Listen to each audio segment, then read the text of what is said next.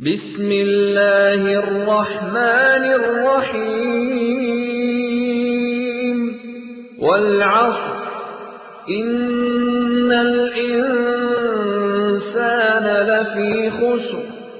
إلا الذين آمنوا وعملوا الصالحات وتواصوا بالحق وتواصوا بالصبر.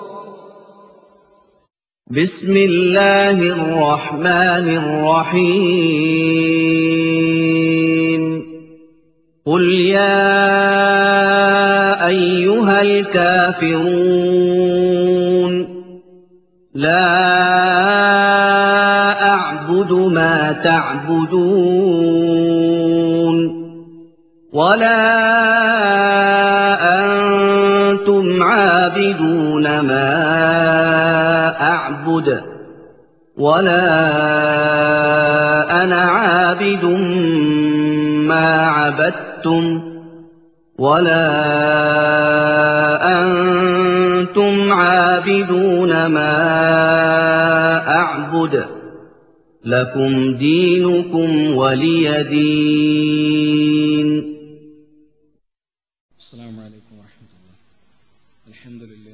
والصلاة والسلام على أشرف المرسلين وعلى آله وصحبه أجمعين أما بعد. أعوذ بالله السميع العليم من الشيطان الرجيم. بسم الله الرحمن الرحيم. يا أيها الناس اعبدوا ربكم الذي خلقكم والذين من قبلكم لعلكم تتقون. الذي جعل لكم الأرض فراشا والسماء بناء وأنزل من السماء ماء فأخرج به من الثمرات رزقا لكم فلا تجعلوا لله أندادا وأنتم تعلمون വേദിയിലിരിക്കുന്ന വിശിഷ്ട വ്യക്തിത്വങ്ങളെ ഈ ഉള്ളവനെ ശ്രവിക്കുന്ന സ്നേഹാദരണീയരായ സഹോദരങ്ങളെ സട്ടാവും നിയന്താവുമായ അള്ളാഹുവിൽ നിന്നുള്ള ശാന്തിയും സമാധാനവും സദാ നിങ്ങളിൽ വർഷിക്കുമാറാകട്ടെ കേരള നെതുവത്തുൽ മുജാഹിദീന്റെ കുത്തുപറമ്പ് മേഖല പ്രവർത്തകർ സംഘടിപ്പിച്ചിട്ടുള്ള ഏകദൈവാരാധന വിവിധ വേദഗ്രന്ഥങ്ങളിലെന്ന വിഷയത്തെക്കുറിച്ചുള്ള ഒരു ചർച്ചയ്ക്ക് ഇവിടെ തുടക്കം കുറിക്കുകയാണ്. മനുഷ്യരായ നമ്മെ സംബന്ധിച്ചിടത്തോളം എന്തുകൊണ്ടും ഇന്നലകളിൽ തീർത്തും വ്യത്യസ്തമായ നിരവധി അറിവുകളും അതോടൊപ്പം തന്നെ ഒട്ടനവധി പുരോഗതിയുടെ പടവുകളും താണ്ടിക്കൊണ്ടിരിക്കുന്നവരാണ്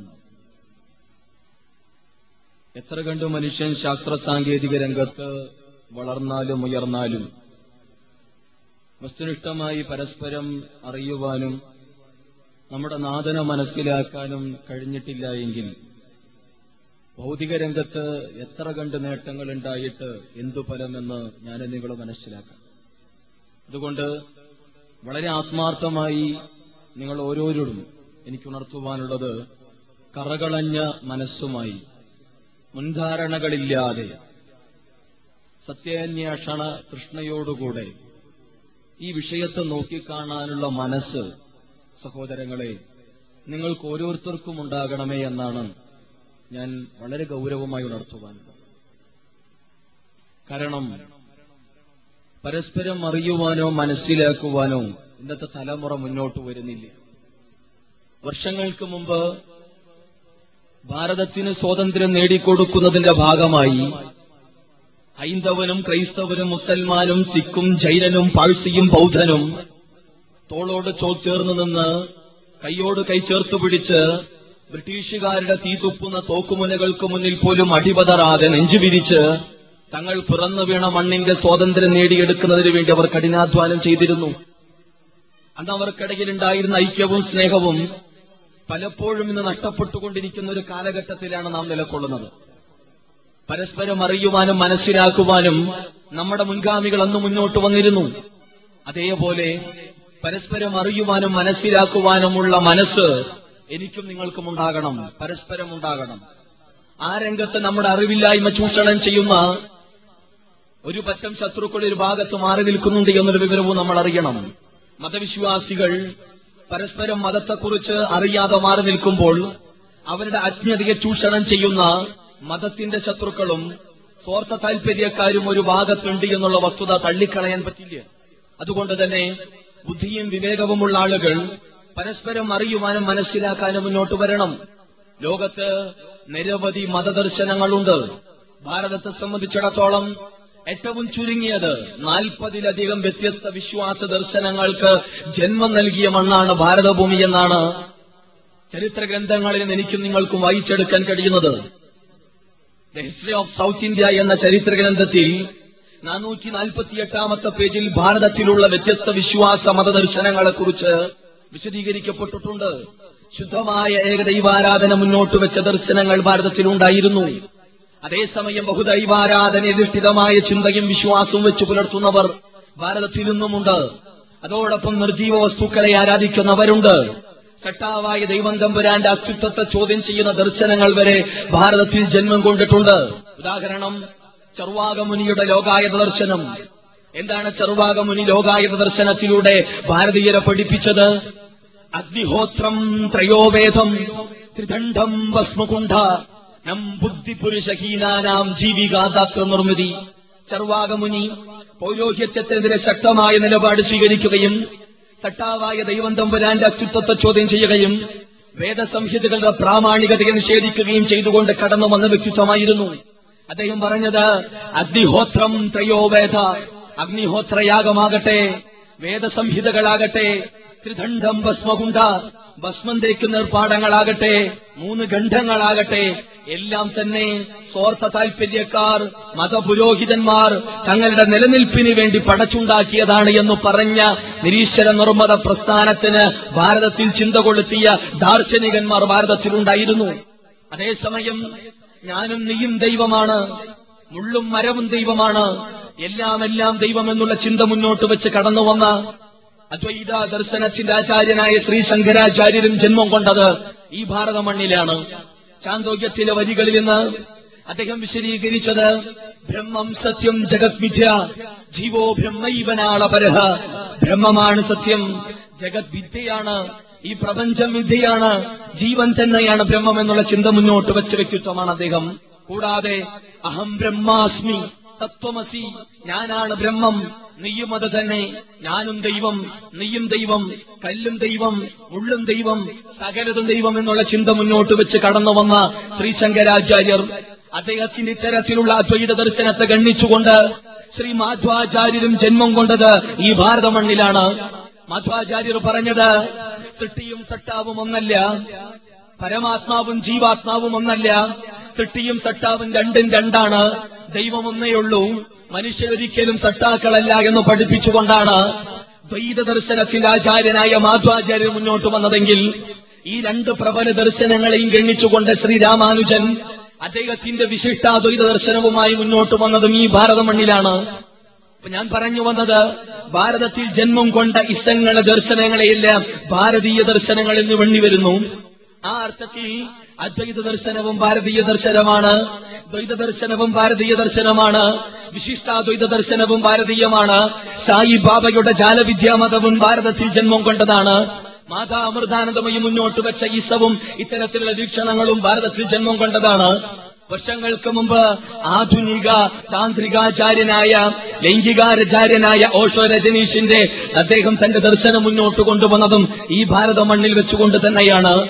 ശ്രീ ശങ്കര ശ്രീ ശ്രീ രവിശങ്കറുടെ ജീവനകലാ ദർശനവും ജന്മം കൊണ്ടതും ഇവിടെ തന്നെ. ചുരുക്കത്തിൽ ഭാരതത്തിൽ ജന്മം കൊണ്ട ദർശനങ്ങളെയെല്ലാം ഭാരതീയ ദർശനങ്ങൾ എന്ന് പറയുന്നു. വ്യത്യസ്ത വീക്ഷണങ്ങളും വിശ്വാസങ്ങളും ദർശനങ്ങളും ഭാരതത്തിലുണ്ട്. ലോകത്തിന്റെ വ്യത്യസ്ത ഭാഗങ്ങളിൽ നിരവധി മതങ്ങളുണ്ട് ദർശനങ്ങളുണ്ട്. ലോകത്തറിയപ്പെട്ട പ്രമുഖമായ മതദർശനങ്ങളാണ് ഇസ്ലാം മതവും ക്രിസ്തു മതവും ഹിന്ദു മതവും ജൈന മതവും എല്ലാം തന്നെ. അതോടൊപ്പം തന്നെ ലോകത്തിന്റെ വ്യത്യസ്ത കോണുകളിൽ ജന്മം കൊണ്ട നിരവധി ഭൗതിക ദർശനങ്ങൾ ഉണ്ടായിട്ടുണ്ട്. അത്തരത്തിലുള്ള ഇസങ്ങളിൽപ്പെട്ടതാണ് communism fascism Naxalism anarchism liberalism തുടങ്ങിയ നിരവധി ഇസങ്ങൾ ലോകത്ത് നിരവധി ദർശനങ്ങളുണ്ട് നിരവധി മതങ്ങളുണ്ട്. പക്ഷേ പലപ്പോഴും മാതൃസ്ഥലങ്ങളിൽ ശക്തമായി വിയോജിപ്പ് വെച്ച് പുലർത്തുന്നുണ്ട് അവ.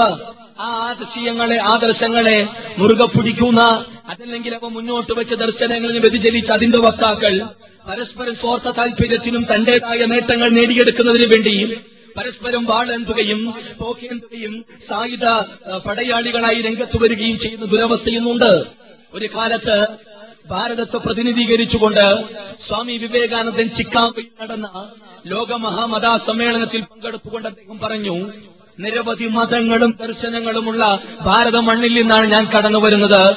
അതിൽ ഞാൻ അഭിമാനം കൊള്ളുന്നു. നിരവധി മതങ്ങളും ദർശനങ്ങളും ഇസങ്ങളും എന്റെ മണ്ണിലുണ്ട്.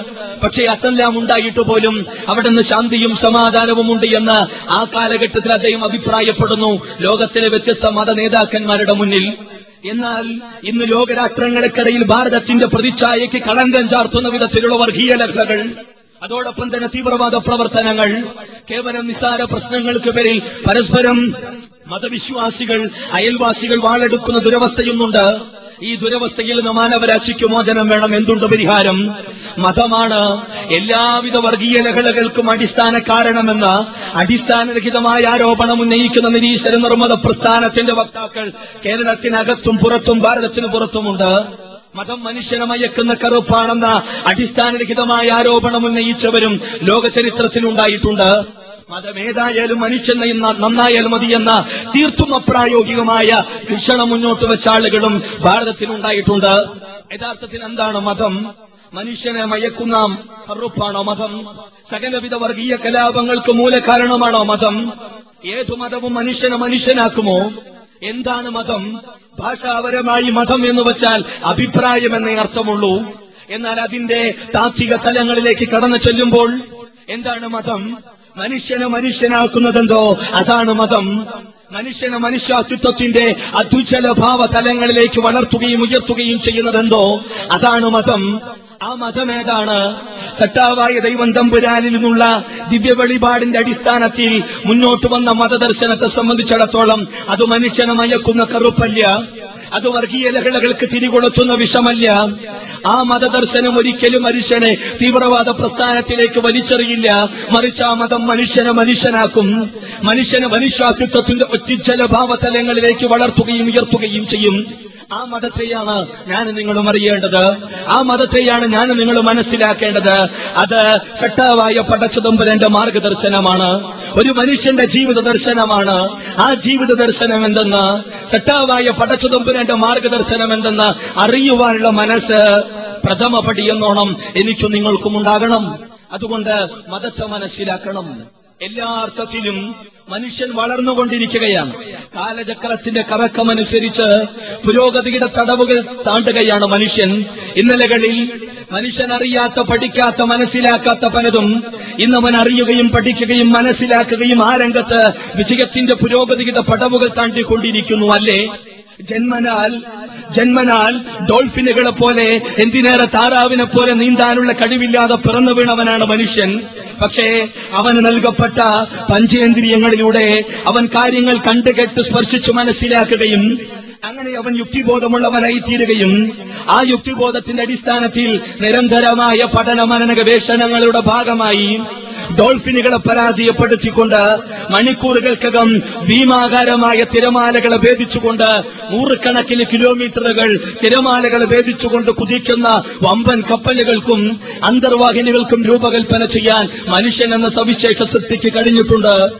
ജന്മനാൽ ആട്ടിത്തേണുകളെ പോലെ കാക്കയെ പോലെ പുറം- പറന്നു നടക്കുവാനുള്ള കഴിവില്ലാതെ പിറന്നു വീണ മനുഷ്യനെന്ന് ഒരൊറ്റ ദേശാന്തര ഘടനത്തിലൂടെ ആർട്ടിക്കിൽ നിന്ന് അന്റാർട്ടിക്കിലേക്ക് കേവലം ഒരൊറ്റ യാത്രയിൽ പതിനെട്ടായിരം കിലോമീറ്ററാണ് ആർട്ടിക് ടേൺ എന്ന പക്ഷി ദേശാന്തര ഗമനം നടത്തുന്നത് പറക്കുന്നത് പതിനെട്ടായിരം കിലോമീറ്റർ. ആ ആർട്ടിക് ടേണിനെ പരാജയപ്പെടുത്തിക്കൊണ്ട് മണിക്കൂറുകൾക്കകം പതിനായിരക്കണക്കിന് കിലോമീറ്ററുകൾ താണ്ടാൻ ശേഷിയുള്ള കഴിവുള്ള സൂപ്പർസോണിക് വിമാനങ്ങൾക്ക് രൂപകൽപ്പന ചെയ്യാൻ മനുഷ്യൻ എന്ന സവിശേഷ സൃഷ്ടിക്ക് കഴിഞ്ഞിട്ടുണ്ട്. ജന്മനാൽ തേനീച്ചയെ പോലെ കൂട് നിർമ്മിക്കുവാനുള്ള കഴിവോ അറിവോ ഇല്ലാതെ പിറന്നു വീണ മനുഷ്യനെന്ന് അമ്പര ചുംബികളായ സൗദങ്ങൾക്ക് തറക്കല്ലുവാകുകയും അവയെ ലോകാത്ഭുതങ്ങളുടെ പട്ടികയിൽ തുന്നിച്ചേർക്കുന്നതിൽ അവൻ വിജയം നേടിയെടുത്തിരിക്കുന്നു. നാളെ ചന്ദ്രനിൽ എങ്ങനെ വീട് കെട്ടണമെന്നുള്ള ചിന്തയാണ് ഇന്നത്തെ തലമുറയെ നയിക്കുന്നതെങ്കിൽ മനുഷ്യന്റെ മാത്രം സവിശേഷത കാലചക്രത്തിന്റെ കറക്കമനുസരിച്ച് വളരുവാനും വികസിക്കുവാനും ഉയരുവാനുമുള്ള കഴിവ് മനുഷ്യനെന്ന സൃഷ്ടിക്ക് മാത്രമേ ഉള്ളൂ കാക്കയ്ക്കില്ല കാക്കയുടെ കൂട് കാണാത്തവർ ആരുണ്ട് നമ്മുടെ കൂട്ടത്തിൽ? നൂറ്റാണ്ടുകൾക്ക് മുമ്പ് കാക്ക കൂട് നിർമ്മിച്ചത് ചകിരി കൊണ്ടും മുള്ളുകൊണ്ടും ചെറിയ ചെറിയ കമ്പുകൾ കൊണ്ടും. ഇന്നും കാക്കയുടെ കൂടി വല്ല വ്യത്യാസവും നിങ്ങൾ കാണുന്നുണ്ടോ?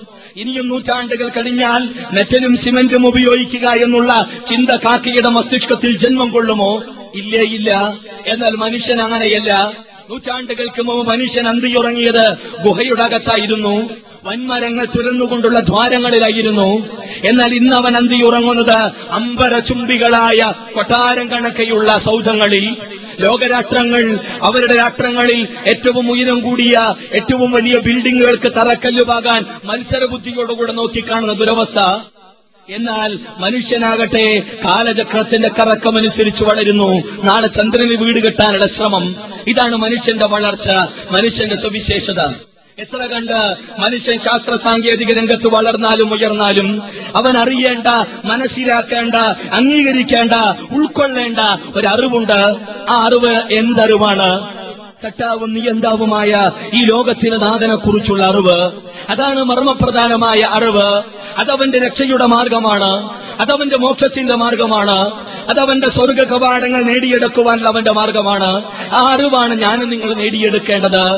ഖേദകരമെന്ന് പറയട്ടെ ശാസ്ത്ര സാങ്കേതിക രംഗത്തെ വളർച്ചയുടെ ആ രംഗത്തുള്ള പുരോഗതിയുടെ ഭാഗമായി താണെന്ന ഭാവവും സ്വയം പര്യാപ്തൻ എന്ന ചിന്തയുടെ ഭാഗമായി അഹങ്കാരത്തിന്റെ കൊടുമുടിയിൽ നിലക്കൊള്ളുകയാണ് ഇന്നത്തെ തലമുറ ആ അഹങ്കാരത്തിന്റെ ഭാഗമായി ഈ ലോകത്തിന് നാഥന്റെ അത്യുത്വത്തെ വെല്ലുവിളിക്കുന്നവർ.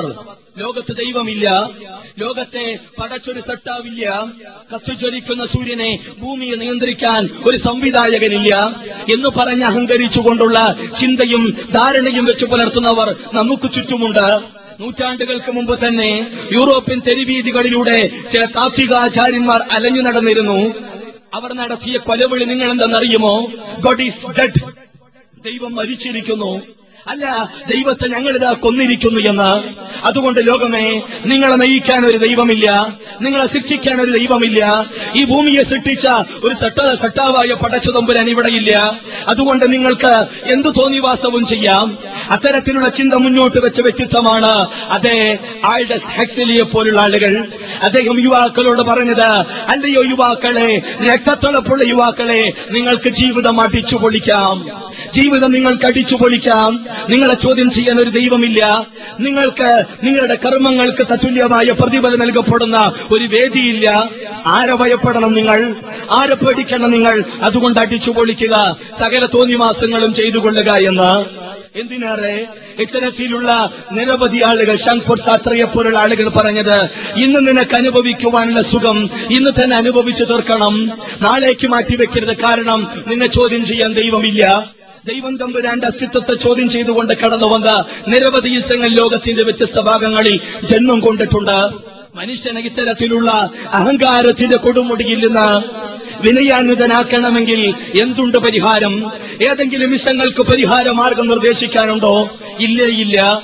എന്നാൽ വിശുദ്ധ ഖുർആൻ പറഞ്ഞു സട്ടാവ് നിയന്താവുമായ പടച്ചതൊബുരാനെ കുറിച്ചുള്ള ചിന്തയുണ്ടാകണം. പരലോക ബോധമുണ്ടാകണം എങ്കിൽ അവൻ അഹങ്കാരിയാകാനാവില്ല. അവൻ വിനയാന്വിതനാകും. ലോക ചരിത്രം അതിന് സാക്ഷ്യം വഹിച്ചു. ഒരു കാലത്ത് ഇസ്ലാം സ്വീകരിക്കുന്നതിന് മുമ്പ് ഉമർ എന്ന പേര് കേട്ടാൽ തന്നെ അറബികൾ കിടുകിട വറച്ചിരുന്നു. ചില ചരിത്രകാരന്മാർ പറഞ്ഞത് ഉമറിന്റെ പേര് കേട്ടാൽ അറേബ്യൻ മണൽക്കാട്ടിലെ മണൽ തരികൾ പോലും വിറച്ചിരുന്നു എന്ന്. അത്രമാത്രം താൻ എന്ന ഭാവത്താൽ സ്വയം പര്യാപ്തനെന്ന ചിന്തയാൽ അഹങ്കാരത്തിന്റെ കൊടുമുടിയിൽ നിലക്കൊണ്ട വ്യക്തിത്വം. എന്നാൽ എന്ന് ആ ഉമറിന്റെ ഹൃദയങ്ങളിൽ ഈ ലോകത്തിനൊരു നാഥനുണ്ട് എന്നുള്ള ചിന്ത സന്നിവേശിപ്പിക്കപ്പെട്ടുവോ? തന്റെ കർമ്മങ്ങൾക്ക് തത്തുല്യമായ പ്രതിഫലം നൽകപ്പെടുന്ന ഒരു വേദിയുണ്ട് എന്നുള്ള ബോധം അദ്ദേഹത്തെ എന്ന് നയിച്ചുവോ? അതിനുശേഷം അറേബ്യയുടെ സർവസാന്നിധ്യം അദ്ദേഹത്തിന്റെ കരങ്ങളിൽ ഭദ്രമായ സമയത്ത് മുസ്ലിങ്ങളുടെ നേതാവായി ഇസ്ലാമിക ഖലീഫയായി ഭരിച്ചുകൊണ്ടിരിക്കുന്ന സമയത്ത് ലോകമുറങ്ങുന്ന സമയത്ത് സട്ടാവും നിയന്താവുമായ പടച്ചുതമ്പുരാന്റെ മുന്നിൽ തേങ്ങി തേങ്ങി കരയുന്ന ഉമറിനെ ചരിത്രകാരന്മാർ വിശദീകരിച്ചു. ആ ഉമറിന്റെ പ്രാർത്ഥന എന്തായിരുന്നു? നാഥ അങ്ങകലെ എന്റെ പ്രജകളിൽ യുഫ്രട്ടീസിന്റെ തീരങ്ങളിൽ ഒരൊട്ടക കുട്ടി വിശന്നു വലഞ്ഞു മരിച്ചാൽ. വിശന്നു വലഞ്ഞു മരിച്ചാൽ അതിനു പോലും ഞാൻ നിന്റെ മുന്നിൽ കണക്ക് ബോധിപ്പിക്കേണ്ടി വരുമല്ലോ നാഥ എന്ന് പറഞ്ഞ് കരയുന്ന കിട്ടുകിട്ട വരയ്ക്കുന്ന ഹൃദയവുമായി തേങ്ങുന്ന വിങ്ങുന്ന ഉമറിനെ ചരിത്രം വിശദീകരിച്ചു. അദ്ദേഹത്തെ മാറ്റിയത് സട്ടാവായ പടച്ചതുബലാനെ കുറിച്ചുള്ള ചിന്തയായിരുന്നു. പരലോകബോധമായിരുന്നു. അതോടൊപ്പം തന്നെ മനുഷ്യൻ സ്വാർത്ഥരി സ്വാർത്ഥനായിക്കൊണ്ടിരിക്കുകയാണിന്ന് തന്റേതായ സ്വാർത്ഥ താല്പര്യത്തിന് തടസ്സമായി നിൽക്കുന്നത് ആരായിരുന്നാലും അത് തന്നെ പത്തു മാസം മുമ്പ് പ്രസവിച്ച മാതാവായിരുന്നാലും തന്റെ രക്തത്തിൽ പിറന്ന ചോര പൈതലായിരുന്നാലും തന്റെ സുഖദുഃഖങ്ങളിൽ താനുമായി സഹകരിക്കുന്ന പ്രിയതമയായിരുന്നാലും ശരി അവരെ നിഷ്കരണം വധിക്കുവാൻ മാത്രം മനുഷ്യ മനസ്സുകൾ കടുത്തുപോയിരിക്കുന്നു. എടുത്ത കാലത്ത് ഒരു ഡോക്ടർ ചെയ്ത അതിക്രമം നിങ്ങൾ അറിയണ്ടേ സമൂഹത്തിൽ അറിയപ്പെടുന്ന വ്യക്തിത്വം വീട്ടിലേക്ക് സന്ദർശകർ കടന്നു വരുമ്പോ വീടിന്റെ ഒരു മൂലയിൽ ചുമച്ചുകൊണ്ടിരിക്കുന്ന വയോവൃദ്ധയായ അദ്ദേഹത്തിന്റെ മാതാവ് മാതാവ് ഒരു ശല്യമാണെന്ന് ബോധ്യപ്പെട്ടതിന് ശേഷം അയാൾ എന്ത് ചെയ്തെന്നറിയുമോ? എല്ലാവരും ഉറങ്ങിക്കിടക്കുന്ന സമയത്ത് തന്നെ പത്തു മാസം മുമ്പ് പ്രസവിച്ച വയോവൃദ്ധയായ മാതാവിനെ ജീവനോടെ ഒരു പായിൽ ചുരുട്ടിക്കെട്ടി കാറിന്റെ ഡിക്കിയിലിട്ട് ആരാരും കാണാത്ത ഒരു കുന്നിൻ പ്രദേശത്തേക്ക് കൊണ്ടുപോയി കാറിന്റെ ഡിക്കി തുറന്ന് തന്നെ പത്തു മാസം മുമ്പ് പ്രസവിച്ച ആ പ്രിയ മാതാവിനെ ആ കുന്നിൻ ചെരുവിൽ വെച്ച് താഴേക്ക് വലിച്ചെറിയുന്ന മനുഷ്യൻ സ്വാർത്ഥനായ മനുഷ്യൻ. കഴിയുമോ നിങ്ങൾക്ക്? ആ മാതാവിന്റെ ഹൃദയം എത്രമാത്രം പിടഞ്ഞിട്ടുണ്ടാകണം? ഞാൻ അമ്മിഞ്ഞപ്പോൾ കൊടുത്തു വളർത്തിയ എന്റെ മകനോ ഇത്? ഞാൻ പത്തു മാസം ഗർഭം ചുമന്ന എന്റെ മകനോ ഇത് എന്ന് എത്രമാത്രം ആ മാതാവിന്റെ ഹൃദയം പിടഞ്ഞിട്ടുണ്ടാകും? സ്വാർത്ഥനായ മനുഷ്യൻ അതിനും തയ്യാറാണ്. അതുകൊണ്ടാണ് മലയാള കവി പറഞ്ഞത് സ്വർത്തത്തെ നേടാൻ സുകുലത്തെ വിൽക്കും മാഭാവിയേകൻ മതിമാൻ മനുഷ്യനെന്ന്. സ്വാർത്ഥ താല്പര്യങ്ങൾ നേടിയെടുക്കാൻ എന്തും ചെയ്യാൻ മടിക്കാത്ത മഹാഭാവി അത് മനുഷ്യനാണ് എന്ന് ശരിയല്ലേ ഞാൻ പറഞ്ഞത്? അതെ തന്റെ രക്തത്തിൽ പിറന്ന തന്റെ പ്രിയതമയുടെ ഗർഭാശയത്തിൽ ഘട്ടം ഘട്ടമായി വളർച്ച പൂർത്തീകരിച്ചു കൊണ്ടിരിക്കുന്നത് ഒരു പെൺകുഞ്ഞാണെങ്കിൽ ഭ്രൂണഹത്യ നടത്താൻ സാക്ഷര കേരളത്തിന്റെ മക്കൾക്ക് പോലും കൈവറയ്ക്കുന്നില്ല അല്ലേ? ഭാരതത്തിൽ എത്രയെത്ര ഭ്രൂണഹത്യ നടന്നുകൊണ്ടിരിക്കുന്നു. പെൺഭ്രൂണമാണെങ്കിൽ പ്രത്യേക താല്പര്യമാണ് ലക്ഷ്യങ്ങൾ നേടാൻ ഹോസ്പിറ്റൽ അധികൃതർ മുന്നോട്ട് വരുന്ന ഈ കാലഘട്ടം. ഇവിടെ സ്വാർത്ഥനായ മനുഷ്യനെ നിസ്വാർത്ഥനാക്കണം. എന്തുണ്ട് പരിഹാരം? ഏതെങ്കിലും ഭൗതിക ദർശനങ്ങൾക്ക് പരിഹാര മാർഗം നിർദ്ദേശിക്കാനുണ്ടോ? പരിഹാര മാർഗം നിർദ്ദേശിക്കാനുണ്ടോ? പെണ്ണിന്റെ ഹൃദയം കഴുതപ്പുലിയുടെ ഹൃദയമാണെന്ന് പഠിപ്പിച്ച ചില ദർശനങ്ങൾ ദർശനങ്ങൾക്ക് പരിഹാര മാർഗം നിർദ്ദേശിക്കാനുണ്ടോ? പെണ്ണിനെ തൊടുന്നത് പാപമാണ്. വിവാഹം കഴിക്കാൻ പാടില്ല. നിത്യ കന്യകകളായി ബ്രഹ്മചര്യം അനുഷ്ഠിക്കണം കന്യകകളാകണം എന്ന് പഠിപ്പിക്കുന്ന ദർശനങ്ങൾക്ക് പരിഹാര മാർഗം നിർദ്ദേശിക്കാനുണ്ടോ? പെണ്ണിനെ കേവലം ഉപഭോഗ വസ്തുവായി മാത്രം കാണുന്ന മുതലാളിത്തത്തിന് പരിഹാര മാർഗം നിർദ്ദേശിക്കാനുണ്ടോ? പെണ്ണിലെ അമ്മയെ സ്ത്രീയിലെ അമ്മയെ സ്ത്രീയിലെ സഹോദരിയെ കാണാൻ കഴിയാത്ത അവരുടെ പേശി ബലത്തെ മാത്രം ലക്ഷ്യമിട്ട് കമ്മ്യൂണിസത്തിന് കഴിയുമോ പരിഹാര മാർഗം നിർദ്ദേശിക്കാൻ? ഇല്ല. ഇവിടെയാണ് വിശുദ്ധ ഖുർആാനിന്റെ പ്രഖ്യാപനം. സട്ടാവായ പടച്ചതമ്പുരാനെ കുറിച്ചുള്ള ചിന്ത. പരലോകബോധം അതാണ് മനുഷ്യനെ നിസ്വാർത്ഥനാക്കുക എന്ന്. ലോക ചരിത്രം സാക്ഷ്യം വഹിച്ചു. സട്ടാവ് ഒന്നാണ്. അവന് മാത്രമേ ആരാധിക്കൂ എന്ന് പറഞ്ഞതിന്റെ പേരിൽ ശത്രുവിന്റെ വെട്ടേറ്റ് രക്തത്തിൽ കുതിർന്ന് മരണത്തെ മുഖാമുഖം കണ്ട് പടഞ്ഞുകൊണ്ടിരിക്കുന്ന ഒരു സഹാഭിവര്യൻ അദ്ദേഹത്തിന്റെ തൊണ്ട വരണ്ടുപോയി മരണത്തിന്റെ അവസാന ഘട്ടത്തിൽ ഒരിറ്റു വെള്ളം ഒരു തുള്ളി വെള്ളത്തിന് വേണ്ടി അദ്ദേഹം പ്രയാസപ്പെടുമ്പോ അദ്ദേഹത്തിന് വെള്ളം കൊടുക്കാൻ ഓടി വന്നു ഒരു സഹോദരൻ. അദ്ദേഹത്തിന്റെ വായിലേക്ക് ഒഴിക്കാൻ ശ്രമിച്ചപ്പോ പറഞ്ഞത് എനിക്ക് വേണ്ട എനിക്ക് വേണ്ട. ഈ ലോകത്തിന് നാഥനേകാനാണ് എന്ന് പറഞ്ഞതിന്റെ പേരിൽ ശത്രുവിന്റെ വെട്ടേറ്റ് മരണത്തെ മുഖാമുഖം കിടക്കുന്ന എന്റെ സഹോദരൻ അങ്ങകലെ അതാ പിടഞ്ഞുകൊണ്ടിരിക്കുന്നു. അവന് വെള്ളം കൊടുത്തിട്ട് മതി. അവന്റെ വരണ്ട തൊണ്ടയെ നനപ്പിച്ചതിന് ശേഷം മതി. എനിക്കൊരിറ്റു വെള്ളം എന്ന് പറയുവാൻ മാത്രം മരണത്തിന്റെ അവസാന ഘട്ടത്തിൽ പോലും നിസ്വാർത്ഥരായ വ്യക്തിത്വത്തെ ലോക ചരിത്രം പരിചയപ്പെടുത്തുന്നു. എവിടെയുണ്ട് ഇത്രമാത്രം നിസ്വാർത്ഥമതികൾ? അവരെ വളർത്തിയത് അവരെ നിസ്വാർത്ഥരാക്കിയത് വിശുദ്ധ ഖുർആൻ മുന്നോട്ട് വെച്ച സട്ടാവായ പടച്ചതുബ്രാനെ കുറിച്ചുള്ള ചിന്തയായിരുന്നു. മനുഷ്യന്റെ കർമ്മങ്ങൾക്ക് തത്തുല്യമായ പ്രതിഫലം നൽകപ്പെടുമെന്നുള്ള വേദിയെക്കുറിച്ചുള്ള ബോധമായിരുന്നു. മനുഷ്യൻ അധാർമികതയുടെ അഗാധ തലങ്ങളിലേക്ക് ആപതിച്ചുകൊണ്ടിരിക്കുന്ന കാലഘട്ടം ഇത്. കേരളക്കര പലപ്പോഴും ഞെട്ടിപ്പിക്കുന്ന വാർത്തകൾ വായിച്ചിട്ടുണ്ട്. ഏതാനും വർഷങ്ങൾക്ക് മുമ്പ് ആക്സിഡന്റിൽപ്പെട്ട് നടുറോട്ടിൽ പിടഞ്ഞുകൊണ്ടിരിക്കുന്ന ഒരു സഹോദരി ശരീരത്തിൽ നിന്ന് രക്തം ചീരിയൊഴുകുന്നു. രണ്ടു മൂന്ന് യുവാക്കൾ അവരെ താങ്ങിപ്പിടിച്ച് വണ്ടിയിൽ കയറ്റി. എന്നിട്ട് ഹോസ്പിറ്റലിലേക്ക് കൊണ്ടുപോകുന്ന വഴിയിൽ ആ സഹോദരിയെ പച്ചക്കിൽ ബലാത്സംഗം ചെയ്യുന്ന അവസ്ഥ. നോക്കണം. രക്തത്തിൽ കുളിച്ചു കിടക്കുന്ന മരണത്തെ മുഖാമുഖം കാണുന്ന ആ സഹോദരിയിൽ പോലും ലൈംഗിക താല്പര്യം കാണിക്കുവാൻ മാത്രം മനുഷ്യൻ ആവതിച്ചു മലയാള പത്രങ്ങൾ എഴുതി ആ സംഭവത്തെക്കുറിച്ച് മൃഗീയത എന്ന്. ഇല്ല വ്യക്തിപരമായി മൃഗീയത എന്ന പദത്തോട് എനിക്ക് യോജിപ്പില്ല. കാരണം മൃഗങ്ങൾ അത് ചെയ്യില്ല. അത്രമാത്രം നാണം കെട്ടവരല്ല മൃഗങ്ങൾ? അതുകൊണ്ട് മൃഗങ്ങൾക്ക് അത് നാണക്കേടാണ്. അതിന് പൈശാചികത എന്ന് തിരുത്തണമെന്നാണ് മാധ്യമ പ്രവർത്തകരോട് പറയുവാനുള്ളത്. ഞാൻ പറഞ്ഞത് മനുഷ്യനെ അത് കഴിയൂ.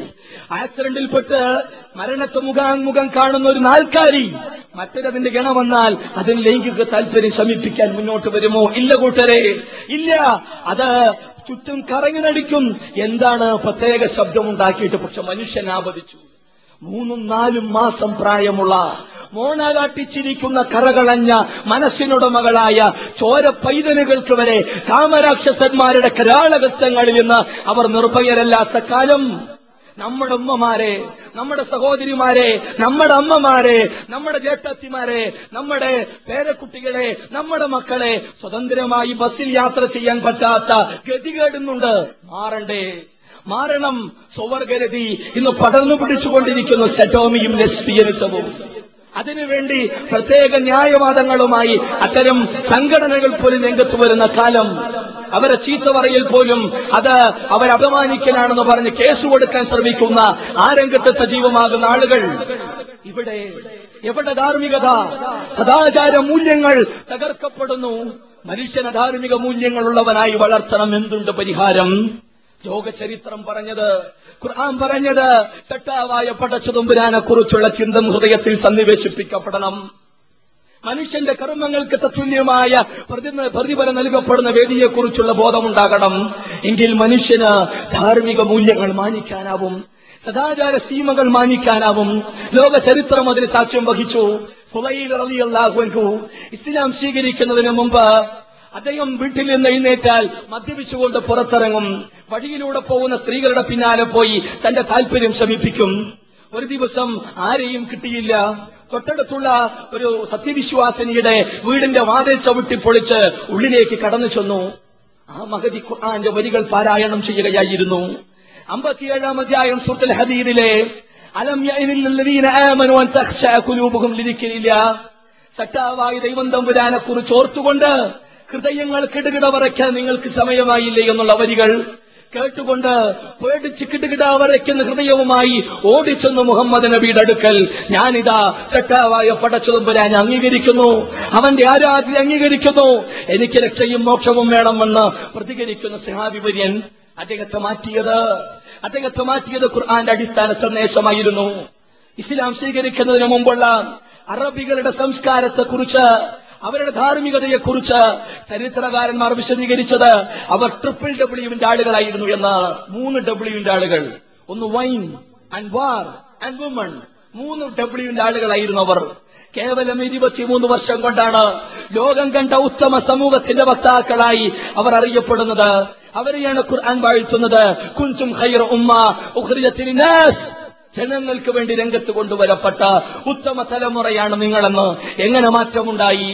ദൈവം തമ്പുരാനെ കുറിച്ചുള്ള ചിന്ത പരലോകബോധമാണ് അവരെ മാറ്റിയത്. ജീവിതം അടിച്ചു പൊളിക്കുക എന്ന ഭൗതിക ദർശനത്തിന്റെ ആശയങ്ങളിൽ നിന്ന് പ്രചോദനം ഉൾക്കൊണ്ട ഇന്നത്തെ തലമുറ ജീവിതം അടിച്ചു പൊളിക്കുകയും ജീവിതത്തിന്റെ വ്യത്യസ്ത മേഖലകളിൽ പ്രയാസങ്ങളും പ്രതിസന്ധി ഘട്ടങ്ങളും ദുരിതങ്ങളും ഉണ്ടാകുമ്പോ ഉടൻ ഒരു മുഴം കയറിൽ ആത്മഹത്യ ചെയ്യാൻ ശ്രമിക്കുകയും ചെയ്യുന്ന അവസ്ഥ. സാക്ഷര കേരളത്തിലെ മക്കൾ ഇന്ന് ആത്മഹത്യാ പ്രവണത കൂടിക്കൊണ്ടിരിക്കുന്നു. കുടുംബാത്മഹത്യകൾക്ക് ദൈവത്തിന്റെ സ്വന്തം മണ്ണ് സാക്ഷ്യം വഹിക്കുന്നു. ആത്മഹത്യയിലേക്ക് കാലിടത്തു വയ്ക്കുന്ന ആളുകൾ എങ്ങനെ അത് സംഭവിക്കുന്നു? ജീവിതം അടിച്ചു പൊളിക്കണം പരമാവധി സുഖം വേണം. അമ്പരചുംബികളായ ബിൽഡിങ്ങുകൾ പണിയണം. കാറ് വേണം. പണമില്ലെങ്കിൽ പലിശയ്ക്കെടുക്കണം പലിശയ്ക്ക് പണം കൊടുക്കാൻ പണ്ടൊക്കെ നമുക്ക് പലിശയ്ക്ക് പണം കിട്ടണമെങ്കിൽ ബാങ്കിൽ ക്യൂ നിൽക്കണം പോയിരുന്നു. എന്നാൽ ഇന്ന് ബാങ്കുകാരൻ വീട്ടിൽ കൊണ്ടുവന്ന് തരും പണത്തിന് പലിശയ്ക്ക് എത്ര വേണമെങ്കിലും എടുക്കാം. ഒടുവിൽ അവന്റെ മജ്ജയും മാംസവും ചൂഷണം ചെയ്യും. അല്ലേ? തിരിച്ചു കൊടുക്കാൻ പലിശ പണമില്ലാതിരിക്കുമ്പോൾ സമൂഹത്തിൽ മാനഹാനി ഭയന്നുകൊണ്ട് സ്വന്തത്തെ നശിപ്പിക്കുന്ന കേരളീയർ എവിടെ പോയി അവരുടെ ബുദ്ധിയും വിവേകവും ഇത്തരത്തിൽ ആത്മഹത്യയിലേക്ക് കാലെടുത്തു വെക്കുന്ന ഇന്നത്തെ സമൂഹത്തെ കൈപിടിച്ചുയർത്തണം. എന്തുണ്ട് പരിഹാരം? ഏതെങ്കിലും വിഷയങ്ങൾക്ക് പരിഹാര മാർഗം നിർദ്ദേശിക്കാനുണ്ടോ?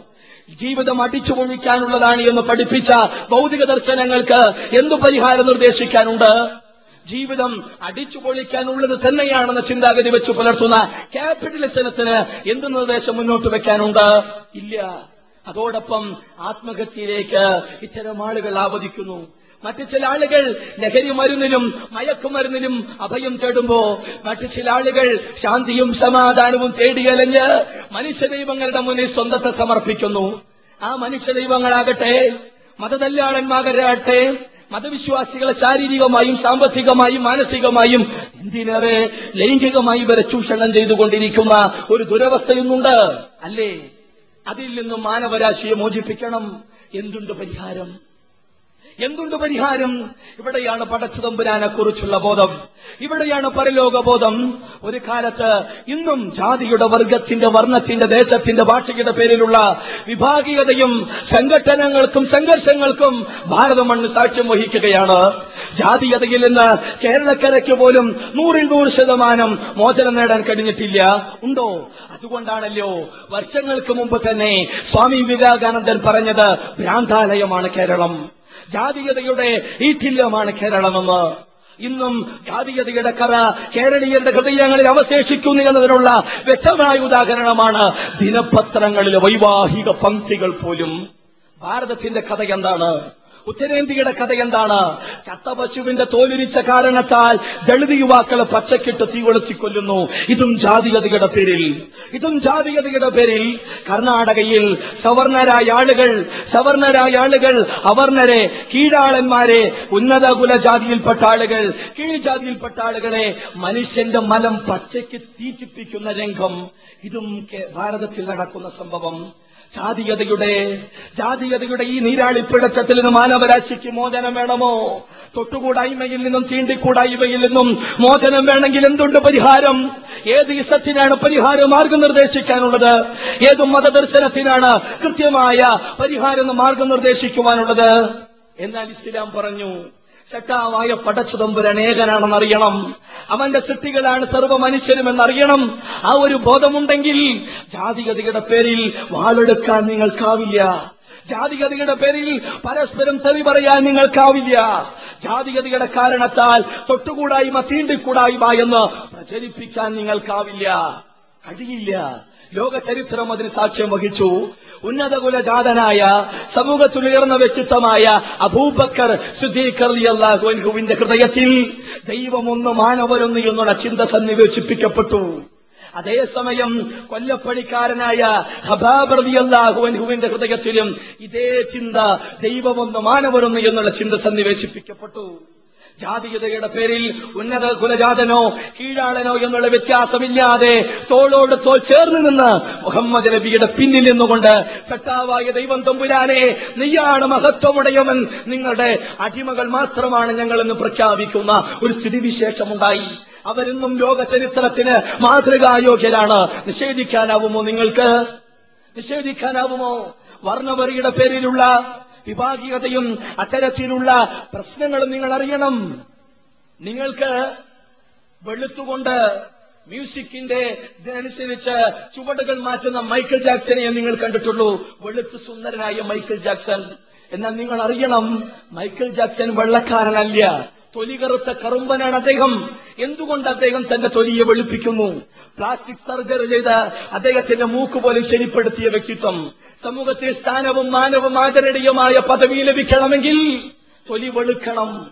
അതിന് തന്റെ കറുത്ത തൊലിയെ വെളുപ്പിക്കുവാൻ വേണ്ടി കോടാനു കോടി ഡോളർ ചെലവഴിക്കുകയാണ് അദ്ദേഹം. ഇന്ന് സൗത്ത് ആഫ്രിക്ക ഭരിക്കുന്ന എംബാക്കി കറുത്ത വർഗക്കാരുടെ രാജ്യമാണല്ലോ സൗത്ത് ആഫ്രിക്ക. അതിന്റെ പ്രസിഡന്റും കറുത്ത വർഗക്കാരനാണ് എംബാക്കി അദ്ദേഹം ഒരു ഹോസ്പിറ്റലിലേക്ക് രണ്ടു കുപ്പി ബ്ലഡ് കൊടുത്തു. അദ്ദേഹം ഒരു ഹോസ്പിറ്റലിലേക്ക് രണ്ടു കുപ്പി ബ്ലഡ് കൊടുത്തു. ആർക്കെങ്കിലും പ്രയോജനപ്പെടട്ടെ എന്ന് കരുതിയിട്ട് ആക്സിഡന്റിൽപ്പെട്ട് ഓപ്പറേഷൻ തിയേറ്ററിലേക്ക് എത്തുന്നു ഒരു വെള്ളക്കാരൻ. ആ വെള്ളക്കാരന് കൊടുക്കാൻ തീരുമാനിക്കുന്നു ഈ രക്തം. വെള്ളക്കാരൻ ചോദിച്ചു ആരുടെ രക്തമാണ്? ആ ഡോക്ടറും നഴ്സൊക്കെ പറഞ്ഞു ഇത് ആദരണീയനായ നമ്മുടെ പ്രസിഡന്റിന്റെ രക്തമാണ്. ഛേ! വെള്ളക്കാരനായി എനിക്ക് കറുത്തവന്റെ രക്തമോ? എനിക്ക് വേണ്ട. ഒരു തുള്ളി രക്തം പോലും ആ കറുത്തവന്റെ രക്തം എന്റെ വെളുത്ത ശരീരത്തിൽ ഞാൻ അനുവദിക്കില്ല എന്ന്. അത്രമാത്രം വർണവര് ചലയ്ക്ക് പിടിച്ച ഒരവസ്ഥയൊന്നുണ്ട്. നിഷേധിക്കാനാവുമോ? മലയാള സാഹിത്യത്തിന് ധാരാളം സംഭാവനകൾ നൽകിയ സക്കറിയ. അദ്ദേഹത്തിന്റെ ആഫ്രിക്കൻ യാത്രാനുഭവങ്ങളിലൂടെ എന്നുള്ള ലേഖന പരമ്പര. മലയാളാഴ്ച പതിപ്പിൽ ധാര- ധാരാളം ധാരാളം വന്നിട്ടുണ്ട്. അതിൽ അദ്ദേഹം സൗത്ത് ആഫ്രിക്കയിലെ നോർത്ത് ഈസ്റ്റ് ലാൻഡ് എന്നുള്ള കൊച്ചു പ്രദേശത്തിലെ വർണവറിയുടെ പേരിലുള്ള പ്രശ്നങ്ങൾ പറയുന്നുണ്ട്. എന്താണ് അവിടെ നടന്നത്? അവിടെ തൊലിവെളുത്ത വെള്ളക്കാരായ പോലീസുകാർ തങ്ങളുടെ പോലീസ് നായക്കൾ ഉപയോഗിച്ചുകൊണ്ട് കറുത്തവനെ കടിച്ചു കീറുന്നു. അത് കണ്ട് കൈകൊട്ടി പൊട്ടിച്ചിരിക്കുന്ന വെള്ളക്കാരൻ. നോക്കണം ഇത് നടക്കുന്നത് ഇത് സൗത്ത് ആഫ്രിക്കയിൽ നടക്കുന്നു. കേരളക്കരയിലുമുണ്ട് ഈ ദുരവസ്ഥ. ഈ അടുത്ത് പാലക്കാട് ജില്ലയിൽ ബസ്സിൽ വെച്ച് സ്വർണം മോഷണം പോയി. പോലീസ് സ്റ്റേഷനിലേക്ക് പായിച്ചു ബസ്. നേരെ ആ ബസ്സിലുണ്ടായിരുന്ന തമിഴ് സംസാരിക്കുന്ന കറുത്ത തൊലിയുള്ള രണ്ട് പെൺകുട്ടികളെ എസ് ഐന്റെ മുന്നിലേക്ക് വലിച്ചെറിച്ചു വലിച്ചെറിഞ്ഞു കണ്ടക്ടറും ക്ലീനറും. മാനസികമായി നിരന്തരമായി പീഡിപ്പിച്ചു നിയമപാലകർ. ഒടുവിൽ അവർ നിരപരാധികളാണെന്ന് നമ്മുടെ നിയമപാലകർക്ക് ബോധ്യപ്പെട്ടു.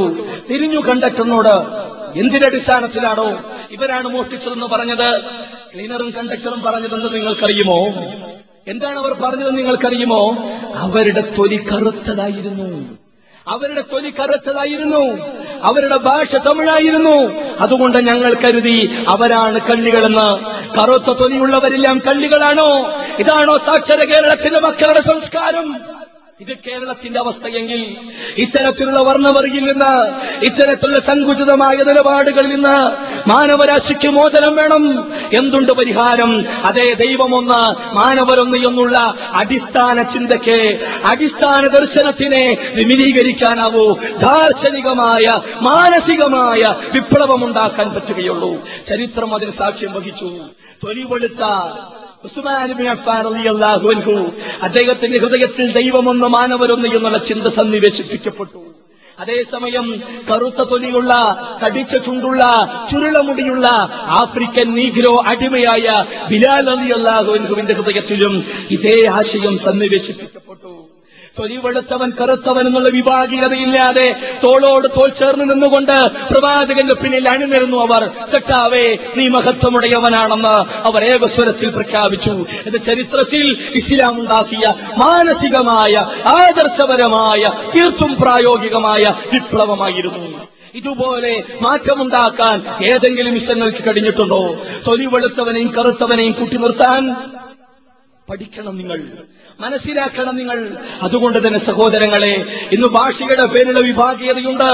വംശീയതയുടെ പേരുള്ള വിഭാഗീയതയുണ്ട്. അസമികളും ബീഹാരികളും മാസങ്ങൾക്ക് മുമ്പ് വാളെടുത്തത് എന്തിന്?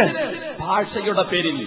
ഭാഷയുടെ പേരിൽ വിമോചനം ഉണ്ടാകണമോ അവിടെ? മോചനം ഉണ്ടാകണമോ അവിടെ? ലോക ചരിത്രത്തിലേക്ക് നോക്കണം. അറബി സംസാരിക്കുന്ന അറബിയായ അലി റളിയല്ലാഹുവിന്റെ ഹൃദയത്തിൽ ദൈവമൊന്ന് മാനവരൊന്ന് എന്നുള്ള ചിന്ത സന്നിവേശിപ്പിക്കപ്പെട്ടു. അങ്ങകലെ പേർഷ്യയിൽ കിടക്കുന്ന സെൽമാനിൽ പാരിസിയുടെ ഹൃദയങ്ങളിൽ ദൈവമൊന്ന് മാനവരൊന്ന് എന്നുള്ള ചിന്ത സുശക്തമായി കേന്ദ്രീകരിക്കപ്പെട്ടു. മാറ്റമുണ്ടായി. അവർ ഏകോദര സഹോദരങ്ങളായി ലോക ചരിത്രത്തിന് കാണിച്ചു കൊടുത്തു.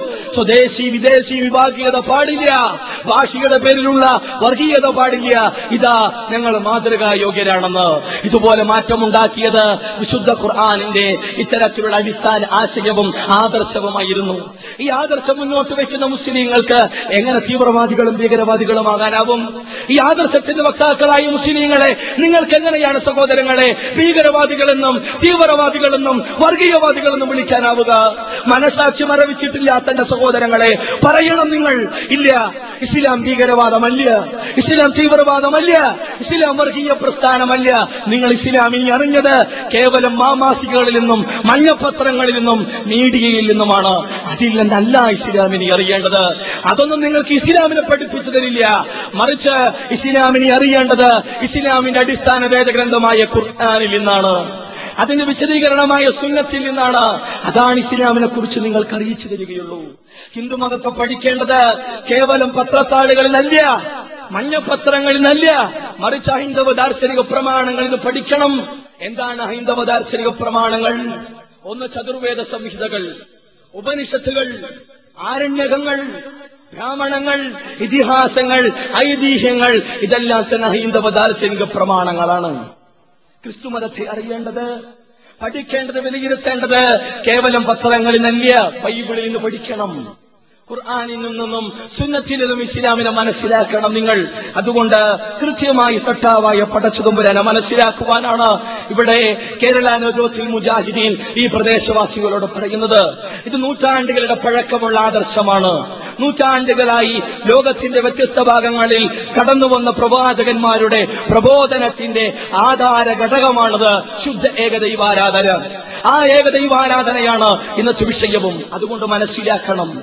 സട്ടാവിനെ അറിയണം പടച്ചുതമ്പുരാനെ മനസ്സിലാക്കണം അവനെ അറിയേണ്ടത് എങ്ങനെയാണ് അവൻ ആരാണ് അവൻ ആരാണ് സ്വാഭാവികമായ ചിന്ത അവനെ കുറിച്ച് ഖുർആൻ പറഞ്ഞത് അവനെ കുറിച്ച് നിങ്ങൾ പഠിക്കണമെങ്കിൽ ചുറ്റുപാടുകളിലേക്ക് നോക്ക് നിന്റെ സ്വന്തം ശരീരത്തിലേക്ക് നോക്ക് അഫലാ യൻദുറൂന ഇലൽ ഇബ്ലി കൈഫ ഖുലിഖത് وإلى السماء كيف رفعت وإلى الجبال كيف نصبت وإلى الأرض كيف سطحت മനുഷ്യരെ നിങ്ങൾക്ക് ബുദ്ധിയില്ലേ? നിങ്ങൾക്ക് വിവേകമില്ലേ? ഒട്ടകത്തെക്കുറിച്ച് നിങ്ങൾ പഠിച്ചിട്ടുണ്ടോ? മരുഭൂമിയിലെ കപ്പൽ ഏതെന്ന് ചോദിച്ചാൽ ഇന്നും മൂന്നാം ക്ലാസ് നാലാം ക്ലാസ് വിദ്യാർത്ഥികൾ ഉത്തരം എഴുതും ക്യാമറെന്ന് ഒട്ടകമെന്ന് ആ ഒട്ടകം എങ്ങനെ സൃഷ്ടിക്കപ്പെട്ടു? മണൽക്കാറ്റുകളിൽ നിന്ന് രക്ഷ നേടാൻ ഉതകുന്ന വണ്ണം അതിന്റെ നാസ്വാദ്വാരങ്ങളെയും അതിന്റെ കൺപോളകളെയും സംവിധാനിച്ചവനാരാണ്. മാസങ്ങളോളം വെള്ളം കിട്ടാതെ ജീവിക്കാൻ ഉതകുന്ന വിധത്തിൽ അതിന്റെ ശരീരത്തെ സംവിധാനിച്ചവനാരാണ്. മണൽക്കാടുകൾ താണ്ടി വലിയ ഭാരങ്ങൾ വെച്ചുകൊണ്ട് യാത്ര ചെയ്യുന്ന വിധത്തിൽ അതിന്റെ ശരീരത്തെ സംവിധാനിച്ചവൻ ആരാണ് അവനെ മനസ്സിലാക്കണം. നോക്കണം നിങ്ങൾ ഉപരിയോഗത്തെക്കുറിച്ച് കുറിച്ച് അറിഞ്ഞിടത്തോളം ഈ വിശ്വമഹാപ്രപഞ്ചത്തിൽ മുപ്പതിനായിരം കോടിയിലധികം ഗാലക്സികളുണ്ട്. അതിൽ കേവലം ഒരു ഗാലക്സിയാണ് നമ്മുടെ മിൽക്കി വേ. ആ മിൽക്കി വേയിൽ തന്നെ പതിനായിരം കോടിയിലധികം നക്ഷത്രങ്ങളുണ്ട്. ആ പതിനായിരം കോടിയിലധികം വരുന്ന നക്ഷത്രങ്ങളിൽ കേവലം ഒരു നക്ഷത്രമാണ് സൂര്യൻ. ആ സൂര്യനെ ചുറ്റും കറങ്ങുന്ന ഒൻപതിൽ കുറയാത്ത ഗ്രഹങ്ങളുണ്ട്. അതിൽ കേവലം ഒരു ഗ്രഹമാണ് ഭൂമി. ആ ഭൂമിയിൽ തന്നെ പരകോടി ജന്തു ജീവവർഗങ്ങളുണ്ട് അതിൽ ഒരു വർഗം മാത്രമാണ് മനുഷ്യവർഗം. ആ മനുഷ്യവർഗത്തിന്റെ ജനസംഖ്യ എത്ര? തൊള്ളായിരത്തി തൊണ്ണൂറ്റി മൂന്നിൽ അറുന്നൂറ് കോടി രണ്ടായിരത്തി അഞ്ചുമ്പോ അറുന്നൂറ്റി അൻപത് കോടിയിലധികം. ആ അറുന്നൂറ്റി അൻപത് കോടിയിലധികം വരുന്ന മനുഷ്യരിലെ ഈ കൂത്തുപറമ്പ് ബസ് സ്റ്റാൻഡിന്റെ പരിസരത്ത് ഒരുമിച്ചുകൂടിയ ഇത്തിരി പോന്നവരാണ് ഞാനും നിങ്ങളും. എന്നിട്ടാണ് നമ്മളുടെ ദൈവം പറഞ്ഞത്. വിശ്വമഹാപ്രപഞ്ചത്തെ കുറിച്ച് മനസ്സിലാക്കുക. ആരാണ് അത്ഭുതകരമായി അതിനെ സംവിധാനിച്ചത്? നീ പർവതത്തെക്കുറിച്ച് പഠിച്ചിട്ടുണ്ടോ? മലയെക്കുറിച്ച് നീ പഠിച്ചിട്ടുണ്ടോ? ഭൂമിയെ എല്ലാ അർത്ഥത്തിലും ആണികളായി അവയെ സ്ഥാപിച്ചവൻ ആരാണ്? നിനക്ക് ജീവിക്കാൻ ഉതകുന്ന വണ്ണം ഇവിടെ സസ്യലതാദികളെ മുളപ്പിച്ചു തന്നവൻ ഇതിനെ വിശാലമാക്കി തന്നവൻ ആരാണ്? അവനെ അറിയണം. അവനെയാണ് ഖുർആൻ. അല്ല എന്ന് വിളിച്ചത് അത് മുസ്ലിങ്ങളുടെ കുലദൈവമല്ല കൂട്ടരെ. നിങ്ങൾ തെറ്റിദ്ധരിച്ചു. അത് മുസ്ലിങ്ങളുടെ ഗോത്ര ദൈവമാണെന്ന് അല്ല പ്രപഞ്ചത്തിന് നാഥനാരോ? ഭൂമിയുടെ നാഥനാരോ? സൃഷ്ടിപ്രപഞ്ചത്തിന് നാഥനാരോ? ഐന്ദവനെയും ക്രൈസ്തവനെയും മതമുള്ളവനെയും മതമില്ലാത്തവനെയും സൃഷ്ടിച്ച ദൈവം തമ്പുരാനെയാണ് ഖുർആൻ. അല്ല എന്ന് വിളിച്ചത്. അതല്ലാതെ മുസ്ലിങ്ങളുടെ മാത്രം കുലദൈവത്തിന്റെ പേരല്ല അല്ല നിങ്ങൾ അറിയണം അതോടൊപ്പം ഹൈന്ദവ ദാർശനിക പ്രമാണങ്ങൾ ഈ വിശ്വമഹാപ്രപഞ്ചത്തിന്റെ സത്താവിന് പരിചയപ്പെടുത്തി പരബ്രഹ്മമെന്ന് വിരാട് പുരുഷനെന്ന് ഹിരണ്യഗർഭനെന്ന് പ്രജാപതി എന്ന് ബൈബിൾ പരിചയപ്പെടുത്തി യഹോവ എന്ന് എന്ന് അലോഹിമെന്ന് ഏലി എന്ന് അതോടൊപ്പം തന്നെ പിതാവ് എന്ന് ദൈവത്തെ അവയെല്ലാം തന്നെ വിശദീകരിച്ചു ആ അള്ളാഹുവിനെയാണ് ഇവിടെ സത്താവായ പടച്ചതുബരാനായി ഖുർആൻ പറയുന്നത് അത് മുസ്ലിങ്ങളുടെ മാത്രം കുലദൈവമല്ല എന്നിട്ട് ഖുർആൻ പറഞ്ഞത് നിങ്ങൾ മനസ്സിലാക്കണം ഇത്തരത്തിൽ സൃഷ്ടി പ്രപഞ്ചത്തെ കുറിച്ച് നിരന്തരമായി പഠിക്കുന്ന മനസ്സിലാക്കുന്ന ആ രംഗത്ത് ഗവേഷണം നടത്തുന്ന ബുദ്ധിജീവികൾ പ്രതികരിക്കും ربنا ما خلقت هذا باطلا സുബഹാനക ഫക്കിന അദാബന്നാർ ഇതൊന്നും നീ വൃതാ സൃഷ്ടിച്ചതല്ല. കത്തിച്ചൊലിക്കുന്ന സൂര്യനെ നീ വൃതാ സൃഷ്ടിച്ചതല്ല. പ്രഭചൊരിയുന്ന ചന്ദ്രനെ അല്ല നീ വൃതാ സൃഷ്ടിച്ചതല്ല. മിന്നിത്തിളങ്ങുന്ന പരകോടി നക്ഷത്രങ്ങളെ ഇല്ലേ ഇല്ല നീ കണിതമാശിയായി സൃഷ്ടിച്ചതല്ല. സുബഹാനക് നീ എത്ര എത്ര എത്ര എത്ര പരിശുദ്ധനാണ് ഞങ്ങളുടെ നാഥ.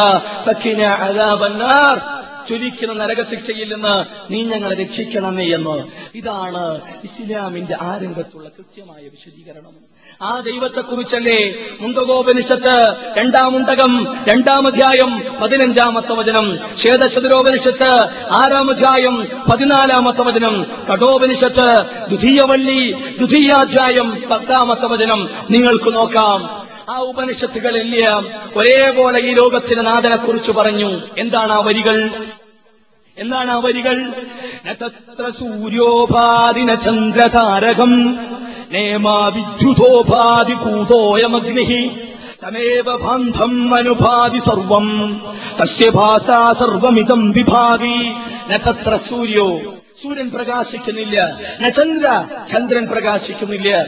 ന താരകം താരകങ്ങൾ നക്ഷത്രങ്ങൾ പ്രകാശിക്കുന്നില്ല. നേമാ വിദ്യുതോപാധി പിന്നെ ഈ മുന്നലുകളും പ്രകാശിക്കുന്നില്ല. ഭൂതോയമഗ്നി അഗ്നിയുടെ കാര്യം പറയേണ്ടതുണ്ടോ? അതും ജ്വലിക്കുന്നില്ല. തമേവ ബാന്ധം അനുഭാതി സർവം. സർവവും പ്രകാശിക്കുന്നത് ഇവയെല്ലാം ജ്വലിക്കുന്നത് ശക്താവായ പടച്ചുതമ്പുരാന്റെ അനുഗ്രഹത്തിന്റെ ഭാഗം. അവൻ കൊടുത്ത ശക്തിയുടെ ഭാഗമായി കൊണ്ട് എന്ന് ഇതാണ് സത്താവിനെ കുറിച്ച് ഉപനിഷത്തുകൾക്ക് പറയുവാനുള്ളത്? ആ സത്താവിനെയാണ് ഞാൻ നിങ്ങൾ മനസ്സിലാക്കേണ്ടത്. ആ സട്ടാവിനെ കുറിച്ചാണ് ഖുർആൻ സംസാരിച്ചത്. ആ സട്ടാവിനെ കുറിച്ചാണ് ക്രൈസ്തവ ദർശന ഗ്രന്ഥങ്ങൾ പറഞ്ഞത്. കർത്താവേ നീയാണ് ഈ ഭൂമിയെ സൃഷ്ടിച്ചവൻ ഉപരിയെ സംവിധാനിച്ചവൻ എന്തിനേറെ പർവതങ്ങൾ സ്ഥാപിച്ചവൻ നീയാണ്. ഇരമ്യാവിന്റെ പുസ്തകം പത്താം അധ്യായം പന്ത്രണ്ടാമത്തെ വചനം. ആ സട്ടാവിനെ നമ്മൾ അറിയണം. ആ നിയന്താവായ പടച്ചതുമ്പരാനെ നമ്മൾ മനസ്സിലാക്കണം. അവൻ ആരാണ്? അവനെ കുറിച്ചാണ് ഖുർആൻ പറഞ്ഞത്.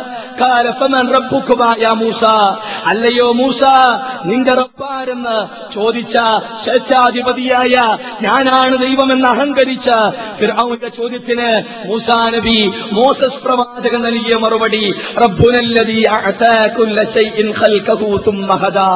വിശദീകരണങ്ങളില്ലാതെ ആർക്കും മനസ്സിലാകാവുന്ന രീതിയിൽ ഏതെട്ടാം ക്ലാസ്സുകാരനും മനസ്സിലാകാവുന്ന രീതിയിലുള്ള വിശദീകരണം. ലോകത്തുള്ള സകല വസ്തുക്കളെയും സൃഷ്ടിച്ചവനാരോ? അവയ്ക്ക് അവയുടേതായ പ്രകൃതം നൽകിയവനാരോ? അവയ്ക്ക് അന്യൂനവും അവക്രവുമായ മാർഗദർശനം നൽകിയവനാരോ? അവനാണ് അവനാണ് അവനാണ് എന്റെ നാഥൻ. ഈ ലോകത്തിന് നാഥനെന്ന് മോസസ് പ്രവാചകൻ പറഞ്ഞു. ഇരുപതാം അധ്യായം സൂത്രത്വാഹയിലെ അൻപതാമത്തെ വചനം. ആ ദൈവം പറഞ്ഞത് ശക്താവായ പടച്ചുതുമ്പരാനെ മനസ്സിലാക്കണമെന്നാണ്. കുടിക്കുന്ന വെള്ളത്തെക്കുറിച്ച് നിങ്ങൾ ചിന്തിച്ചിട്ടുണ്ടോ കൂട്ടരെ? ഇന്ന് നിങ്ങൾ വെള്ളം കുടിച്ചു. വെള്ളം കുടിക്കാതെ ഒരു ദിവസം എത്ര മണിക്കൂറുകൾ നിങ്ങൾക്ക് ചെലവഴിക്കാനാവും? മനുഷ്യ ജീവന്റെ നിലനിൽപ്പിന്റെ ആധാര ഘടകമാണ് ജലാംശം എന്നുള്ളത്. മനുഷ്യന്റെ വിയർപ്പിൽ വരെ തൊണ്ണൂറ്റിയൊൻപത് ശതമാനം ജലാംശമാണ്. കേവലം ഒരു എട്ട് ശതമാനം മാത്രമേ ലവണമുള്ളൂ. മാതാവിന്റെ അമ്മിഞ്ഞപ്പാലിൽ എൺപത് ശതമാനവും ജലാംശമാണ്. എന്തിനേറെ? മനുഷ്യന്റെ എല്ലിൽ വരെ ഇരുപത്തഞ്ച് ശതമാനവും ജലാംശമാണ്. മനുഷ്യന്റെ മസ്തിഷ്കത്തിൽ വരെ എൺപത്തഞ്ച് ശതമാനവും ജലാംശമാണ്. മനുഷ്യന്റെ ശരീരത്തിൽ രക്തത്തിൽ വരെ എൺപത് ശതമാനവും ജലാംശമാണ്. നോക്കണം. ആ ജലാംശം ജലമില്ലാതെ മനുഷ്യന് നിലനിൽപ്പ് സാധിക്കുകയില്ല. കുടിക്കുന്ന വെള്ളത്തെക്കുറിച്ച് എന്നെങ്കിലും നിങ്ങൾ ആരെങ്കിലും ചിന്തിച്ചു നോക്കിയിട്ടുണ്ടോ? നിങ്ങളുടെ നാഥൻ പറഞ്ഞു മനുഷ്യരെ നിങ്ങൾ കുടിക്കുന്ന വെള്ളത്തെക്കുറിച്ച് ചിന്തിച്ചോ? മഴവെള്ളത്തെക്കുറിച്ച് കുടിച്ച് നിങ്ങൾ ചിന്തിച്ചോ? നിങ്ങളാണോ മേഘക്കെട്ടുകളിൽ നിന്ന് മഴ തന്നത് മഴ വർഷിപ്പിച്ചത്? അതോ ഞാനോ? നിങ്ങളാണോ മഴ കൊണ്ടുവന്നത്? അതോ ഞാനോ മഴ എങ്ങനെയാണ് ഉണ്ടാവുക നമ്മൾ അഞ്ചാം ക്ലാസ് സയൻസ് പുസ്തകത്തിൽ പഠിച്ചു. സമുദ്രത്തിൽ നിന്ന് കടലിൽ നിന്ന് വെള്ളം നീരാവിയായി ഉയർന്ന് മേഘക്കെട്ടായി രൂപാന്തരപ്പെട്ട് പിന്നെ നമുക്ക് മഴ ലഭിക്കുന്നു എന്ന്. ഈ മഴ എല്ലാ അർത്ഥത്തിലും സമുദ്രത്തിൽ നിന്ന് വെള്ളം നീരാവിയായി ഉയരുമ്പോ ഉപ്പിന്റെ അംശമെല്ലാം കടലിന്റെ ഉപരിതലത്തിൽ ഉപേക്ഷിച്ചുകൊണ്ടാണ് ശുദ്ധവെള്ളമാണ് നീരാവിയായി ഉയരുന്നത്. എന്നാൽ ദൈവം പറഞ്ഞു ഞാൻ ഉദ്ദേശിച്ചാൽ ആ മഴയെ ഉപ്പ് സ്വാദുള്ളതാക്കാൻ എനിക്ക് കഴിയും. ഉപ്പിന്റെ അംശത്തോടുകൂടെ നീരാവിയായി ഉയർത്തിയാൽ മഴവെള്ളത്തിന് ഭയങ്കര ഉപ്പിന്റെ സ്വാദായിരിക്കും ഉണ്ടാകുക അതിനും ദൈവത്തിന് കഴിയും. എന്നിട്ടെന്തേ കുടിക്കുന്ന വെള്ളത്തെക്കുറിച്ച് ബുദ്ധിയുള്ള വിവേകമുള്ള ഹൈന്ദവ ക്രൈസ്തവ മുസ്ലിം സഹോദരങ്ങളെ മതനിഷേധികളെ ദൈവത്തിന്റെ അത്യുത്വത്തെ ചോദ്യം ചെയ്യുന്നവരെ ചിന്തിക്കണം നിങ്ങൾ. നിങ്ങളാണോ നിരീശ്വര നിർമ്മത പ്രസ്ഥാനത്തിന്റെ കുലപതിമാരാണോ? ഇന്നും മഴ തന്നുകൊണ്ടിരിക്കുന്നത് അത്തരം വാദം ഏതെങ്കിലും ഭൗതിക ദർശനത്തിന്റെ വക്താക്കൾക്കുണ്ടോ ഇല്ലല്ലോ. എങ്കിൽ അറിയണം അവനെ. എങ്കിൽ മനസ്സിലാക്കണം അവനെ. ആ പടച്ചതമ്പുരാനെ ഇവിടെ സൃഷ്ടിപൂജക്കെതിരെയാണ് ഖുർആൻ സംസാരിച്ചത്. കേവലം ഏതെങ്കിലും വ്യക്തികളെ ശക്തികളെ വിളിച്ചു പ്രാർത്ഥിക്കുക മാത്രമല്ല സട്ടാവിനെ അല്ലാതെ ഒരു സൃഷ്ടിയെയും ആരാധിക്കാൻ പാടില്ല. അതാരായിരുന്നാലും ആരായിരുന്നാലും ശ്രീരാമചന്ദ്രനാകട്ടെ ശ്രീകൃഷ്ണനാകട്ടെ യേശു ക്രിസ്തു ആകട്ടെ മുഹമ്മദ് നബി ആകട്ടെ മൊഹൈദി ഷെയ്ഖാകട്ടെ റിഫായി ഷെയ്ഖാകട്ടെ അമ്മ ദൈവങ്ങളാകട്ടെ സായിബാബയാകട്ടെ ശ്രീ ശ്രീ രമേശങ്കർ ആകട്ടെ നിർജീവ വസ്തുക്കളാകട്ടെ അവരെല്ലാം സൃഷ്ടികളാണ്. ഈ പറയുന്ന കൃഷ്ണനും ശ്രീരാമനും മുഹമ്മദ് നബിയും അതേപോലെ അമ്മ ദൈവങ്ങളും സായിബാബയും എല്ലാം തന്നെ ഈ മണ്ണിൽ പിറന്നു വീഴുന്നതിന് മുമ്പ് ജ്വലിക്കുന്ന സൂര്യൻ ഉണ്ടായിരുന്നില്ലേ? അവനെ ആരാണ് സൃഷ്ടിച്ചത്? പ്രഭചൊരിയുന്ന അമ്പിളിയമ്മ അവനുണ്ടായിരുന്നില്ലേ? അവനെ സൃഷ്ടിച്ചവൻ ആരാണ്? മിന്നിത്തിളങ്ങുന്ന താരകങ്ങൾ ഉണ്ടായിരുന്നില്ലേ? അവയെല്ലാം സൃഷ്ടിച്ചവൻ ആരാണ്? ഈ പറയുന്ന ഇന്നത്തെ ആരാധ്യ പുരുഷന്മാരായ ഞാൻ എണ്ണിയ ഈ ആളുകൾക്കെല്ലാം തന്നെ ഇന്ന് അന്നും അന്നും അതേപോലെ ഇന്നും വെള്ളവും വായുവും വെളിച്ചവും നൽകുന്നവൻ ആരാണ്? അവനെ ആരാധിക്കണം. അവനാണ് നമ്മുടെ നാഥൻ. അവനാണ് ഈ സൃഷ്ടിപ്രപഞ്ചത്തിന്റെ നാഥൻ എന്നാണ് വിശുദ്ധ ഖുർആൻ പറഞ്ഞത്. നിങ്ങൾ അറിയണം കൂട്ടരെ എടുത്ത് ഒരു മനുഷ്യ ദൈവത്തോടുള്ള ഒരു ചോദ്യം. പത്രപ്രവർത്തകർ ചോദിച്ചു അല്ല നിങ്ങൾ ദൈവമാണോ എന്ന്? അയാൾ പറഞ്ഞു ദൈവം സ്നേഹമാണ്. സ്നേഹം ദൈവമാണ്. ഞാൻ സ്നേഹമാണ്. എങ്ങനെയുണ്ട്? ദൈവമാണോ എന്ന് ചോദിച്ചപ്പോ ദൈവം സ്നേഹമാണ്. സ്നേഹം ദൈവമാണ്. ഞാൻ സ്നേഹമാണ് എന്ന്. വളഞ്ഞു മൂക്ക് പിടിച്ചുകൊണ്ട് പറയാ ഞാൻ ദൈവമാണെന്ന്.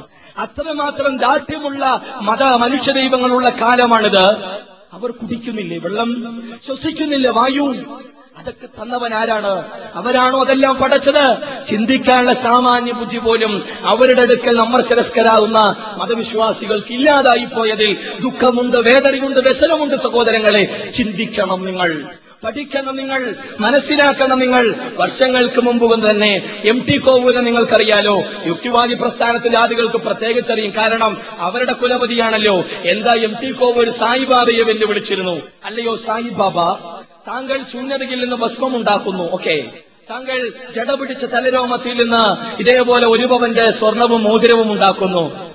എച്ച് എം ടി വാച്ചും കൊണ്ടുവരുന്നു. ഓക്കെ ഞാനും അതുപോലെ ചെയ്യാം. പക്ഷെ ഞാൻ പറയുന്ന ഒരു കാര്യം നിങ്ങൾ ചെയ്യണം. നിങ്ങളുടെ ജട പിടിച്ച തലയിൽ നിന്ന് ഒരു തണ്ണിമത്തൻ ഒരു വത്തക്ക ഉണ്ടാക്കിയെടുക്കാൻ കഴിയുമോ? എങ്കിൽ ഞാൻ താങ്കളുടെ ശിക്ഷത്വം സ്വീകരിക്കാമെന്ന്. കഴിഞ്ഞില്ല. അതെല്ലാം കൺകെട്ടാണെന്ന് എല്ലാവർക്കും അറിയാം. എന്നിട്ടും ഇത്തരം ആളുകൾ ദൈവം ദൈവത്തിന് ജന്മദിനം ആഘോഷിക്കുകയോ അദ്ദേഹം പോലും ഈ അടുത്ത പത്രത്താളുകളിലും മുമ്പെല്ലാം തന്നെ എഴുതി ഞാൻ ദൈവമല്ല. എന്നിട്ടും ആളുകൾ അദ്ദേഹത്തിന്റെ പിന്നാലെ പോകുന്ന ഒരു ദുരവസ്ഥയുണ്ട്. മനസ്സിലാക്കണം കുട്ടരെ അതേപോലെ അമ്മ ദൈവങ്ങൾ സുനാമി ദുരന്തത്തിന് ശേഷം കോടികൾ ചെലവഴിച്ചു പാവപ്പെട്ടവരെ സഹായിക്കാൻ നല്ല കാര്യം. കാരണം ധാരാളം ആളുകൾ പ്രയാസപ്പെട്ടിരുന്നു. പക്ഷേ ഇത്തരം അമ്മ ദൈവങ്ങൾക്ക് നാളെയുടെ കാര്യം അറിയുവാനുള്ള കഴിവുണ്ടായിരുന്നുവെങ്കിൽ എന്തേ ആ സുനാമിയെക്കുറിച്ച് ഒരു രണ്ടു ദിവസം മുമ്പ് വിവരം അറിയിക്കാൻ കഴിഞ്ഞില്ല? കഴിയില്ല. കഴിയില്ല നേരത്തെ കൂട്ടി പ്രവചിക്കാൻ സാധ്യമല്ല. ശാന്തിയും സമാധാനവും തേടി ഇന്നത്തെ മതവിശ്വാസികൾ മനുഷ്യ ദൈവങ്ങൾക്ക് മുന്നിൽ കുമ്പസരിക്കുകയാണ്. ശാന്തി ലഭിക്കുമോ? സമാധാനം ലഭിക്കുമോ? ഇല്ല. അല്ല. ഇന്നൽ ഖുലൂബ്. ഖുർആൻ പറഞ്ഞത് സട്ടാവായ ദൈവം തമ്പുരാനെ കുറിച്ചുള്ള ചിന്തയാൽ അവനെക്കുറിച്ചുള്ള സ്മരണയാൽ അവന്റെ കൽപ്പന നിർദ്ദേശങ്ങൾ അനുസരിച്ചിട്ടുള്ള ജീവിത വിപുലീകരണ പ്രവർത്തനങ്ങളാൽ മാത്രമേ മനുഷ്യരെ നിങ്ങളുടെ മനസ്സുകൾക്ക് ശാന്തിയും സമാധാനവും ഉണ്ടാകുകയുള്ളൂ എന്ന് പഠിപ്പിച്ച ആദർശ പ്രസ്ഥാനമാണ് ഇസ്ലാം. അതല്ലാതെ മനുഷ്യ ദൈവങ്ങളുടെ അടുക്കൽ ശാന്തിയും സമാധാനവും ലഭിക്കില്ല. നിർജീവ വസ്തുക്കൾക്ക് മുന്നിൽ നിന്ന് ലഭിക്കില്ല. മതതല്ലാളന്മാർക്കും അത് ഹോൾസെയിലായി സെയിൽ ചെയ്യാൻ കഴിയില്ല. അതുകൊണ്ട് അറിയണം സട്ടാവായ പടച്ചതൊമ്പുരാനെ ഈ ലോകത്തിന് നാഥനെ മനസ്സിലാക്കണം. ചില ആളുകൾ ജ്യോതിഷികൾ നാളെയുടെ കാര്യം പ്രവചിക്കാറുണ്ട്. അല്ലേ? എടുത്ത് പാലക്കാട് ജില്ലയിലെ ഒരു ജ്യോതിഷി അദ്ദേഹത്തിന്റെ പേര് ടി എം ആർ കുട്ടി സുനാമിയൊക്കെ ഉണ്ടായിട്ട് കുറെ പ്രശ്നങ്ങളൊക്കെ ഉണ്ടായതിനു ശേഷം രണ്ടു മൂന്ന് ദിവസം കഴിഞ്ഞിട്ട് മൂപ്പന്റെ ഒരു പത്രപ്രസ്താവന ഞാൻ ഒരു കൊല്ലം മുമ്പ് സുനാമി പ്രവചിച്ചിരുന്നു എന്ന്. നാലു നോക്കണം. എല്ലാം കഴിഞ്ഞതിന് ശേഷം ഞാൻ ഒരു കൊല്ലം മുമ്പ് പ്രവചിച്ചിരുന്നു. ഒരല്പം ഒരല്പം മനുഷ്യ സമൂഹത്തോട് കരുണയുണ്ടായിരുന്നുവെങ്കിൽ ഒന്ന് നേരത്തെ പറയായിരുന്നില്ലേ ഈ ചങ്ങാതിക്ക്? പറഞ്ഞോ? ഇല്ല. ഇന്ന് ജ്യോതിഷികൾക്ക് പിന്നിലാണ് മനുഷ്യ ദൈവങ്ങൾ. ഈ അടുത്ത പാർലമെന്റ് ഇലക്ഷൻ. പലരും ചില ആളുകളുടെ പേര് നിർദ്ദേശിച്ചു. ഇനി അടുത്ത പ്രധാനമന്ത്രി ഇയാളല്ലേ. വേറെ ചില ആളുകൾ പറഞ്ഞു അങ്ങനെ ആവാൻ വഴിയില്ല. ഇന്ന എന്നാൽ നിങ്ങൾ അറിയണം ഇന്നത്തെ പ്രധാനമന്ത്രി പദവി അലങ്കരിക്കുന്ന ഡോക്ടർ മൻമോഹൻ സിംഗിന്റെ പേര് ഒരൊറ്റ ജ്യോതിഷിയും പ്രവചിച്ചില്ല. അതുകൊണ്ടാണ് പാർലമെന്റ് ഇലക്ഷൻ കഴിഞ്ഞ ഉടനെയുള്ള ഇന്ത്യ ടുഡേ ഭാരതത്തിലുള്ള സകല ജ്യോതിഷികളെയും വെല്ലുവിളിച്ചു. എവിടെടോ ജ്യോതിഷികൾ പൊളിഞ്ഞില്ലേ നിങ്ങളുടെ പ്രവചനങ്ങൾ എന്ന് പറഞ്ഞ് ആർക്കും ഒരു ഒറ്റക്ഷരവും പറയാനുണ്ടായിരുന്നില്ല. കേരളത്തിലെ ഇന്നത്തെ മുഖ്യമന്ത്രി വരെ അവിടെ തന്റെ നാളെയുടെ കാര്യം അറിയാൻ ഈ അടുത്ത് പരപ്പനങ്ങാടിയിൽ വന്നു ഒരു ജ്യോതിഷിയെ കാണാൻ. നോക്കണം ഗതികേട് എന്നല്ലാതെ എന്താണ് ഇതിന് പറയേണ്ടത്? അതേപോലെ വിക്രമസിംഗെ ശ്രീലങ്കയിൽ നിന്ന് വന്നു. തന്റെ രാഷ്ട്രീയ ഭരണ മേഖലകൾ എങ്ങനെ കൊണ്ടുപോകണം എന്നറിയാൻ ഇവിടെ പരപ്പനങ്ങാടിയിൽ വന്നു. ജ്യോതിഷിയുടെ പ്രവചനം കേൾക്കാൻ അവിടെ ഇറങ്ങുന്ന ശ്രീലങ്കയിൽ ഇറങ്ങുന്ന നൂറിൽ തൊണ്ണൂറ്റി എട്ട് ശതമാനം മാസികകളും ഇത്തരത്തിലുള്ള ജ്യോതിഷ മാസികകളാണ്. അത് പടുവിഡിത്തമാണെന്ന് അവിടെയുള്ള ആളുകൾക്ക് ഏറെക്കുറെ അറിയാമെങ്കിലും അതിൽ അന്ധമായി വിശ്വാസം വെച്ച് പുലർത്തുന്ന ഒരു ഗതികേടുണ്ട് കൂട്ടരെ. ഇത്തരത്തിലുള്ള മതതല്ലാളന്മാരുടെ ഇവരുടെ എല്ലാ ചൂഷണങ്ങളിൽ നിന്ന് മാനവരാശിക്ക് മോചനം വേണമോ? ദൈവത്തെ അറിയണം. ഈ ലോകത്തിന് നാഥനെ അറിയണം പടച്ചതമ്പുരാനെ അറിയണം. അതാണ് ഇസ്ലാമി പ്രസ്ഥാനം പറയുന്നത്. അതാണ് ഇസ്ലാമിന്റെ അടിസ്ഥാന കാതലും. അതുകൊണ്ട് ഇസ്ലാം നിങ്ങളെ മനസ്സിലാക്കി തരുന്നതും പടച്ചതമ്പുരാനെ കുറിച്ചുള്ള അറിവാണ്. ദൈവം തമ്പുരാനെ കുറിച്ച് നമ്മൾ അറിയണം. എങ്ങനെയുള്ളവനാണ് അവൻ ദൈവം തമ്പുരാൻ എങ്ങനെയുള്ളവനാണ്? ഈ ലോകത്തുള്ള സകല സൃഷ്ടിചരാചരങ്ങളുടെ നാഥനാണ്. അവന്റെ ഒരു വെല്ലുവിളി ഇതാ ഖുർആൻ മുന്നോട്ട് വെക്കുന്നു.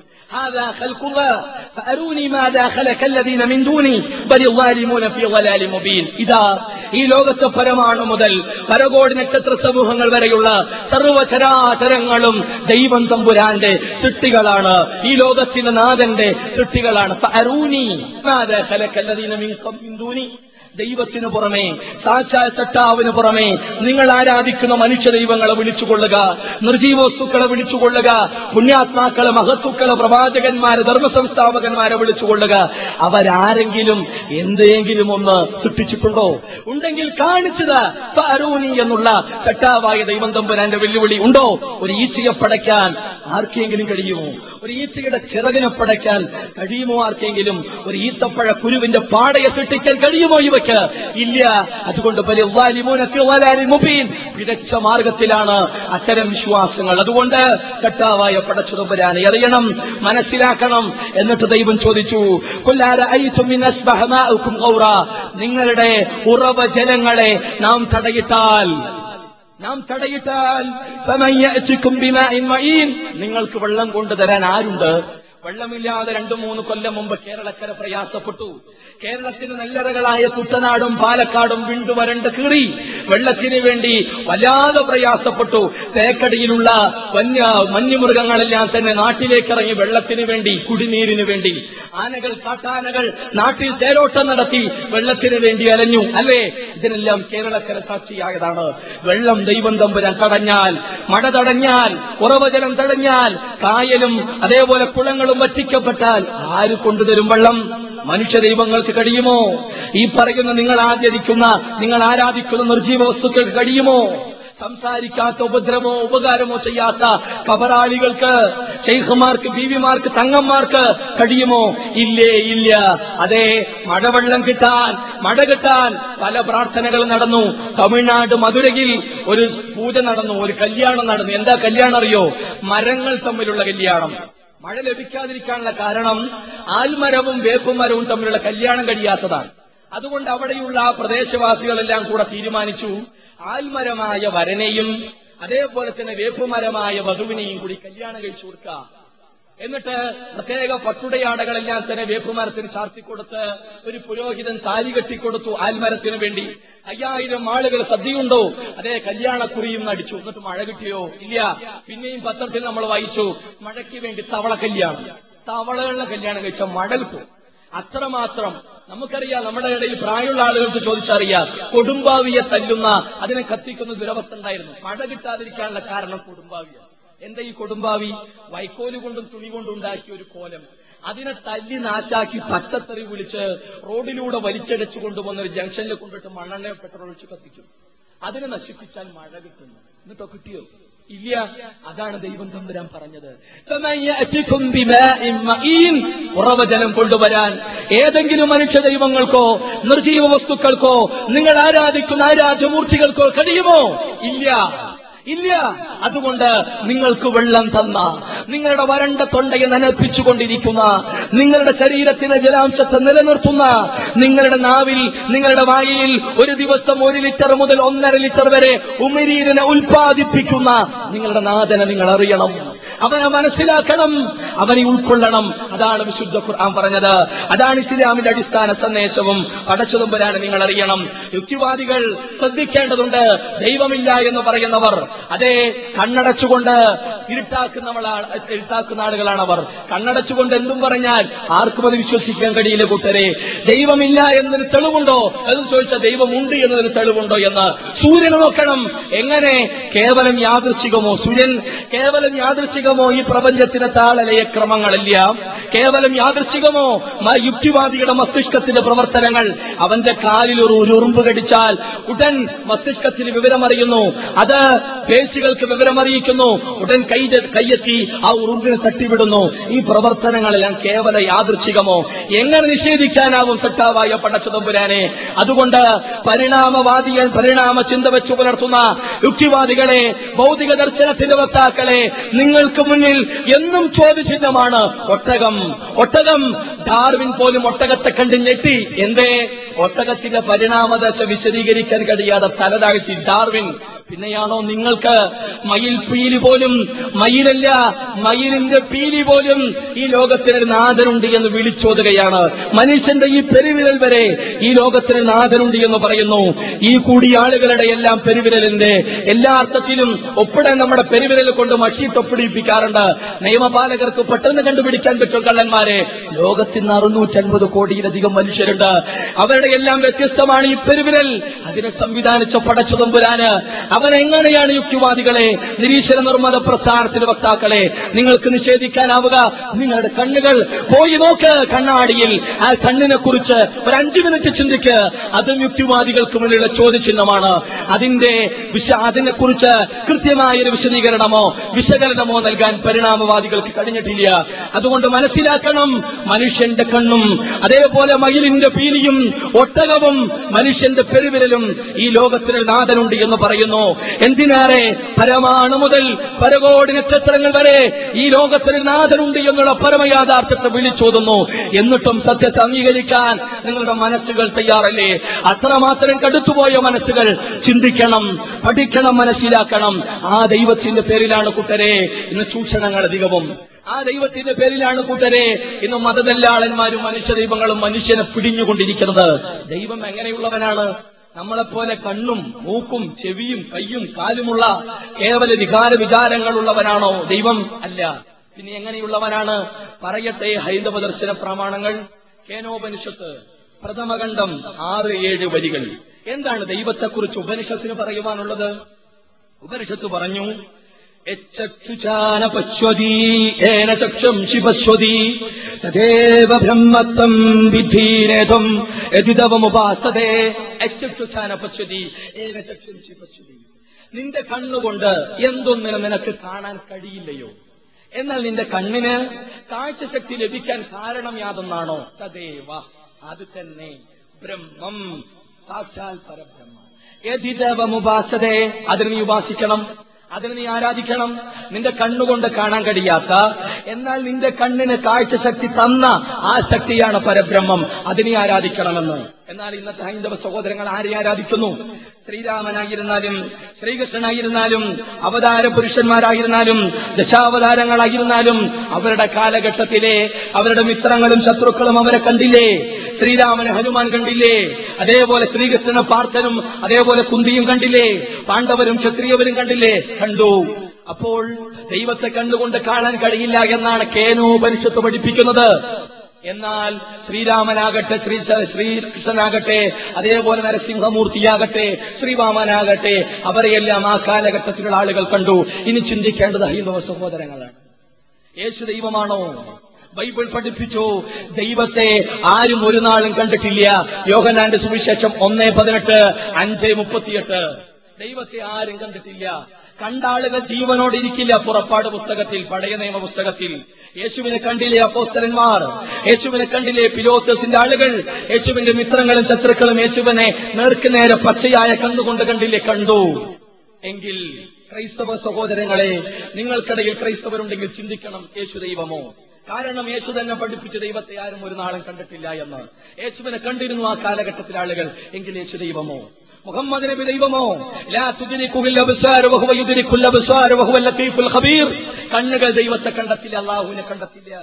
കണ്ണുകളെ പടച്ചു തമ്പുരൻ കാണും. മുഹമ്മദ് നബിയുടെ മിത്രങ്ങളും ശത്രുക്കളും നബിയെ കണ്ടു. അതുകൊണ്ട് മുഹമ്മദിനെ ദൈവമാണോ? അല്ല മുഹമ്മദ് നബി ലോകത്തിൽ നാഥനല്ല മറിച്ച് ദൈവം തമ്പുരാന്റെ ഒരു ദാസൻ മാത്രമാണ് ഒരു പ്രവാചകൻ മാത്രമാണ് മുഹമ്മദ് നബി.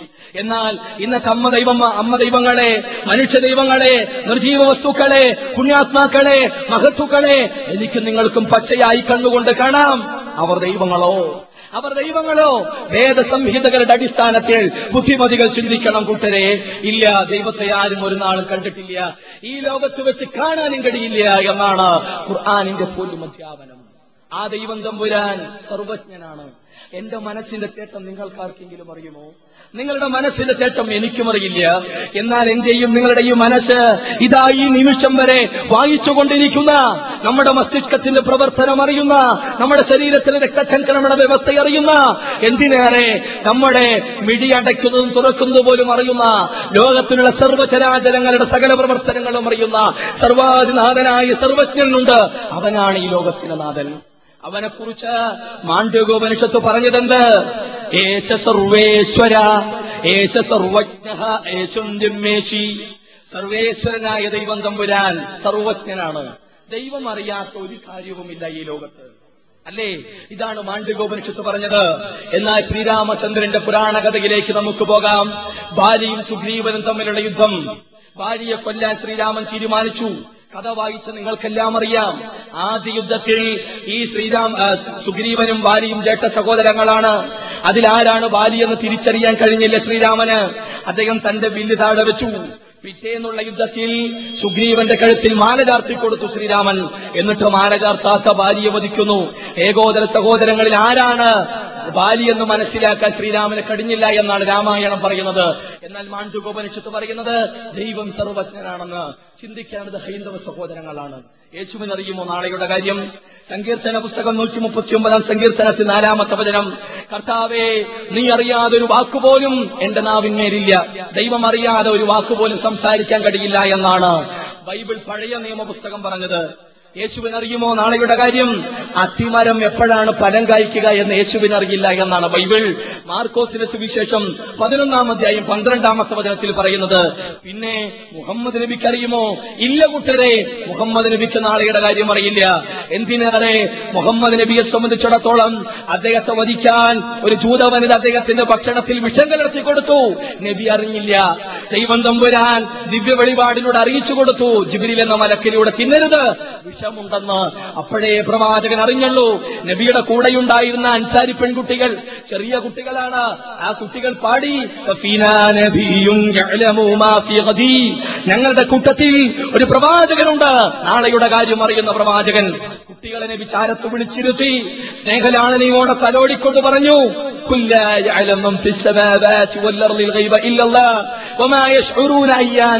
മക്കളെ. ആകാശഭൂമികളിൽ അദൃശ്യജ്ഞാനം എനിക്കില്ല. അത് എന്റെയും നിങ്ങളുടെയും നാഥനായ അള്ളാഹുവിന് മാത്രമേ ഉള്ളൂ എന്ന് ആ പിഞ്ചു കുട്ടികളെ വരെ പഠിപ്പിക്കുന്ന മുഹമ്മദ് നബി.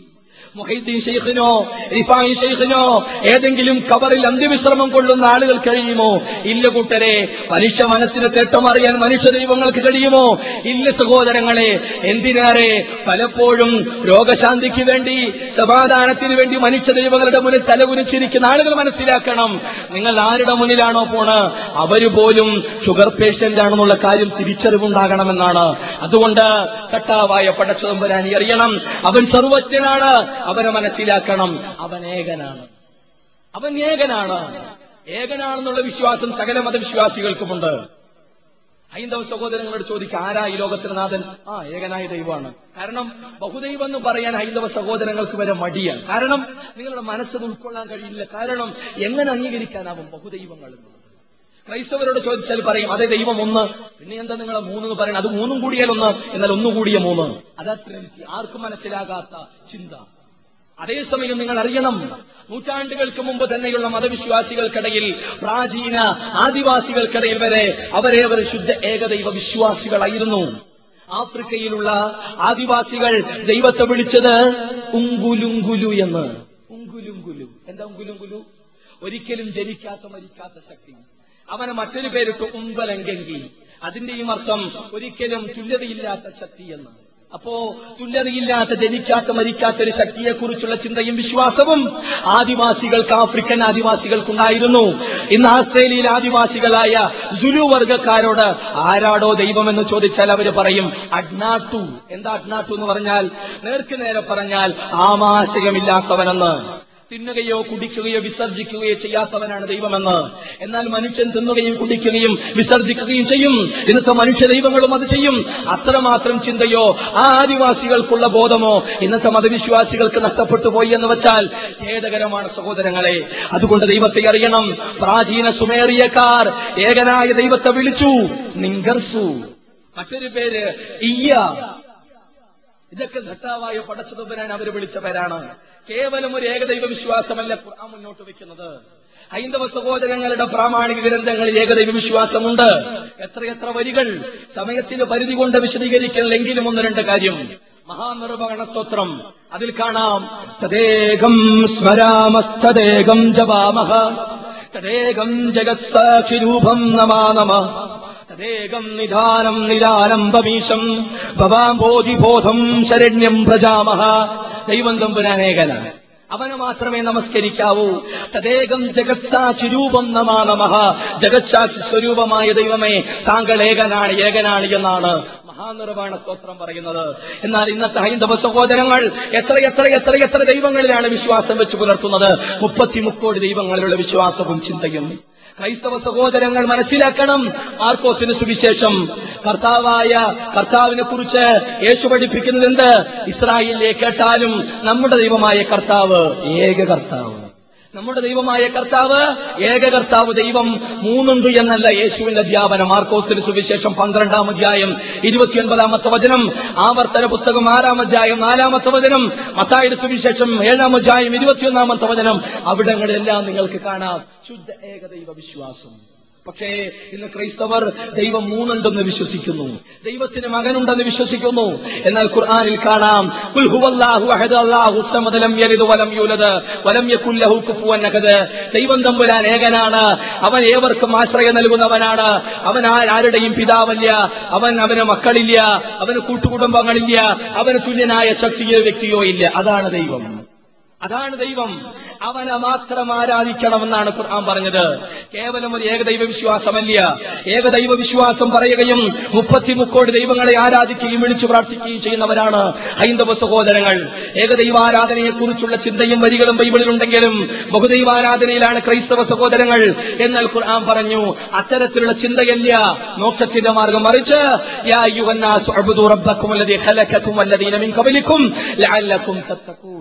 യാ അയ്യുഹന്നാസു അബ്ദു റബ്ബക്കും അല്ലദീ ഖലഖക്കും വല്ലദീന മിൻ ഖബലിക്കും ലഅല്ലക്കും തത്തഖൂൻ الذي جعل لكم الأرض فراشا والسماء بناء وأنزل من السماء ماء فأخرج به من الثمرات رزقا لكم فلا تجعلوا لله أندادا وأنتم تعلمون ജനങ്ങളെ എന്ന് വിളിച്ചു ഖുർആൻ രണ്ടാം അധ്യായം ബക്കറയിലെ ഇരുപത്തൊന്ന് ഇരുപത്തിരണ്ട് വരികളിലൂടെ മുസ്ലിങ്ങളെ എന്ന് വിളിച്ചില്ല അറബികളെ എന്ന് വിളിച്ചില്ല ഒരു പ്രത്യേക ഗോത്രത്തെ വിളിച്ചില്ല മറിച്ച് ജനങ്ങളെ എന്ന് വിളിച്ചു ആ ജനങ്ങളെ എന്നുള്ള വിളിയിൽ ഹൈന്ദവരും ക്രൈസ്തവരും മതമുള്ളവരും മതമില്ലാത്തവരും പെടും എന്നിട്ട് ഖുർആൻ എന്ത് പറഞ്ഞു "വഅ്ബുദൂ റബ്ബക്കുമുല്ലദീ ഖലഖക്കും വല്ലദീന മിൻ ഖബലിക്കും. ജനങ്ങളെ നിങ്ങളെ സൃഷ്ടിച്ചവനാരോ? നിങ്ങളുടെ മുൻഗാമികളെ സൃഷ്ടിച്ചവരാരോ? ആ സട്ടാവിന്റെ ആരാധന അംഗീകരിക്കുക. അതല്ലാതെ മുസ്ലിങ്ങളുടെ ഗോത്ര ദൈവത്തെ ആരാധിക്കാനല്ല പറഞ്ഞത് മറിച്ച് ഹിന്ദുവിന്റെയും മുസൽമാന്റെയും ക്രൈസ്തവന്റെയും സട്ടാവായ പടച്ചുതമ്പരാൻ ആരാധിക്കാനാണ് ഖുർആൻ പറഞ്ഞത്. ഇതിലെവിടെയാണ് വിഭാഗീയത? ഇതിലെവിടെയാണ് വിഭാഗീയത? അതേ അള്ളാഹുവിനെ മാത്രം ആരാധിക്കണമെന്ന് ഖുർആൻ പറഞ്ഞു. ആ അള്ളാഹു ആരെന്ന് ഞാൻ നിങ്ങൾക്ക് വിശദീകരിച്ചു തന്നു. അത് മുസ്ലിങ്ങളുടെ മാത്രം കുലദൈവമല്ല എന്ന്. അത് അറബികളുടെ മാത്രം കുലദൈവമല്ല എന്ന്. ഈ സൃഷ്ടിപ്രപഞ്ചത്തിന് നാഥനെ അറബിയിൽ വിളിക്കുന്ന പേരാണ് അല്ല. ആദിവാസികൾ വിളിച്ച ഉങ്കുലുങ്കുലു എന്ന പദം പോലെ അതിനേക്കാൾ ശ്രദ്ധമായ പദപ്രയോഗമാണ് അല്ല എന്നുള്ളത്. ആ സൃഷ്ടി പ്രപഞ്ചത്തിന് നാഥനെ ആരാധിക്കണമെന്നുള്ളത് വർഗീയവാദമാണോ? ആ നാഥനെ ആരാ- ആരാധിക്കണമെന്നുള്ളത് സങ്കുചിതമായ ചിന്തയാണോ? അല്ല കൂട്ടരെ വർഗീയതയില്ലാത്ത ഐക്യത്തിന് സന്ദേശമാണ് ഏകദൈവ ആരാധന അതുകൊണ്ട് തന്നെ ഖുർആൻ പറഞ്ഞു യാഹിനൽ കിതാബ്. അല്ലെങ്കിൽ വേദഗ്രന്ഥത്തിലെ ആളുകളെ അല്ലയോ വ്യത്യസ്ത മതഗ്രന്ഥത്തിന്റെ ആളുകളെ താലോ നിങ്ങൾ വരണം. നിങ്ങൾ വരണം. എങ്ങോട്ട്? സബായും ബൈനന വ നമ്മൾക്കും നിങ്ങൾക്കും ഇടയിൽ യോജിപ്പുള്ള ഒരു ഐക്യത്തിന്റെ മേഖലയിലേക്ക്. ഏതാണത്? ഇല്ലല്ല. ഏകനും ചട്ടാവുമായ പടച്ചതമ്പുരാനെയല്ലാതെ മറ്റാരെയും ആരാധിക്കില്ല എന്ന സത്യത്തിലേക്ക്. അവൻ യാതൊന്നിനെയും പങ്കുചേരാക്കില്ല. അവനെ മാത്രമേ ആരാധിക്കാവൂ എന്ന ശുദ്ധ ഏകദൈവാരാധനയിലേക്ക് വരണം. ഇതാണ് ഐക്യത്തിന്റെ സമാധാനത്തിന്റെ സന്ദേശമെന്ന് ലോകത്തോട് പ്രഖ്യാപിച്ച ആദർശ പ്രസ്ഥാനമാണ് ഇസ്ലാം. ആ ഇസ്ലാം എങ്ങനെയാണ് വർഗീയവാദമാകുക? ആ ഇസ്ലാം എങ്ങനെയാണ് തീവ്രവാദമാകുക? അതുകൊണ്ട് ഇസ്ലാമിനെ നേർക്ക് നേരെ പ്രമാണബദ്ധമായി അറിയുവാനുള്ള മനസ്സിലാക്കുവാനുള്ള മനസ്സ് വിശ്വാസികളെ നിങ്ങളുടെ ഭാഗത്തു നിന്നും ഉണ്ടാകണം. ലോകത്ത് ഒന്നിലധികം ദൈവം ഉണ്ടായിരുന്നുവെങ്കിൽ എന്തായിരിക്കാം കഥ? ഖുർആൻ പറഞ്ഞു ദൈവം എന്ന ദൈവത്തമ്പുരാന് ഒരു മകനില്ല. നമ്മളെപ്പോലെ ഭാര്യ മകൻ മകൻ പേരക്കുട്ടി പേരക്കുട്ടിയുടെ കുട്ടി അതേപോലെയുള്ള ഒതൊന്നുമല്ല ദൈവം തമ്പുരാൻ ദൈവം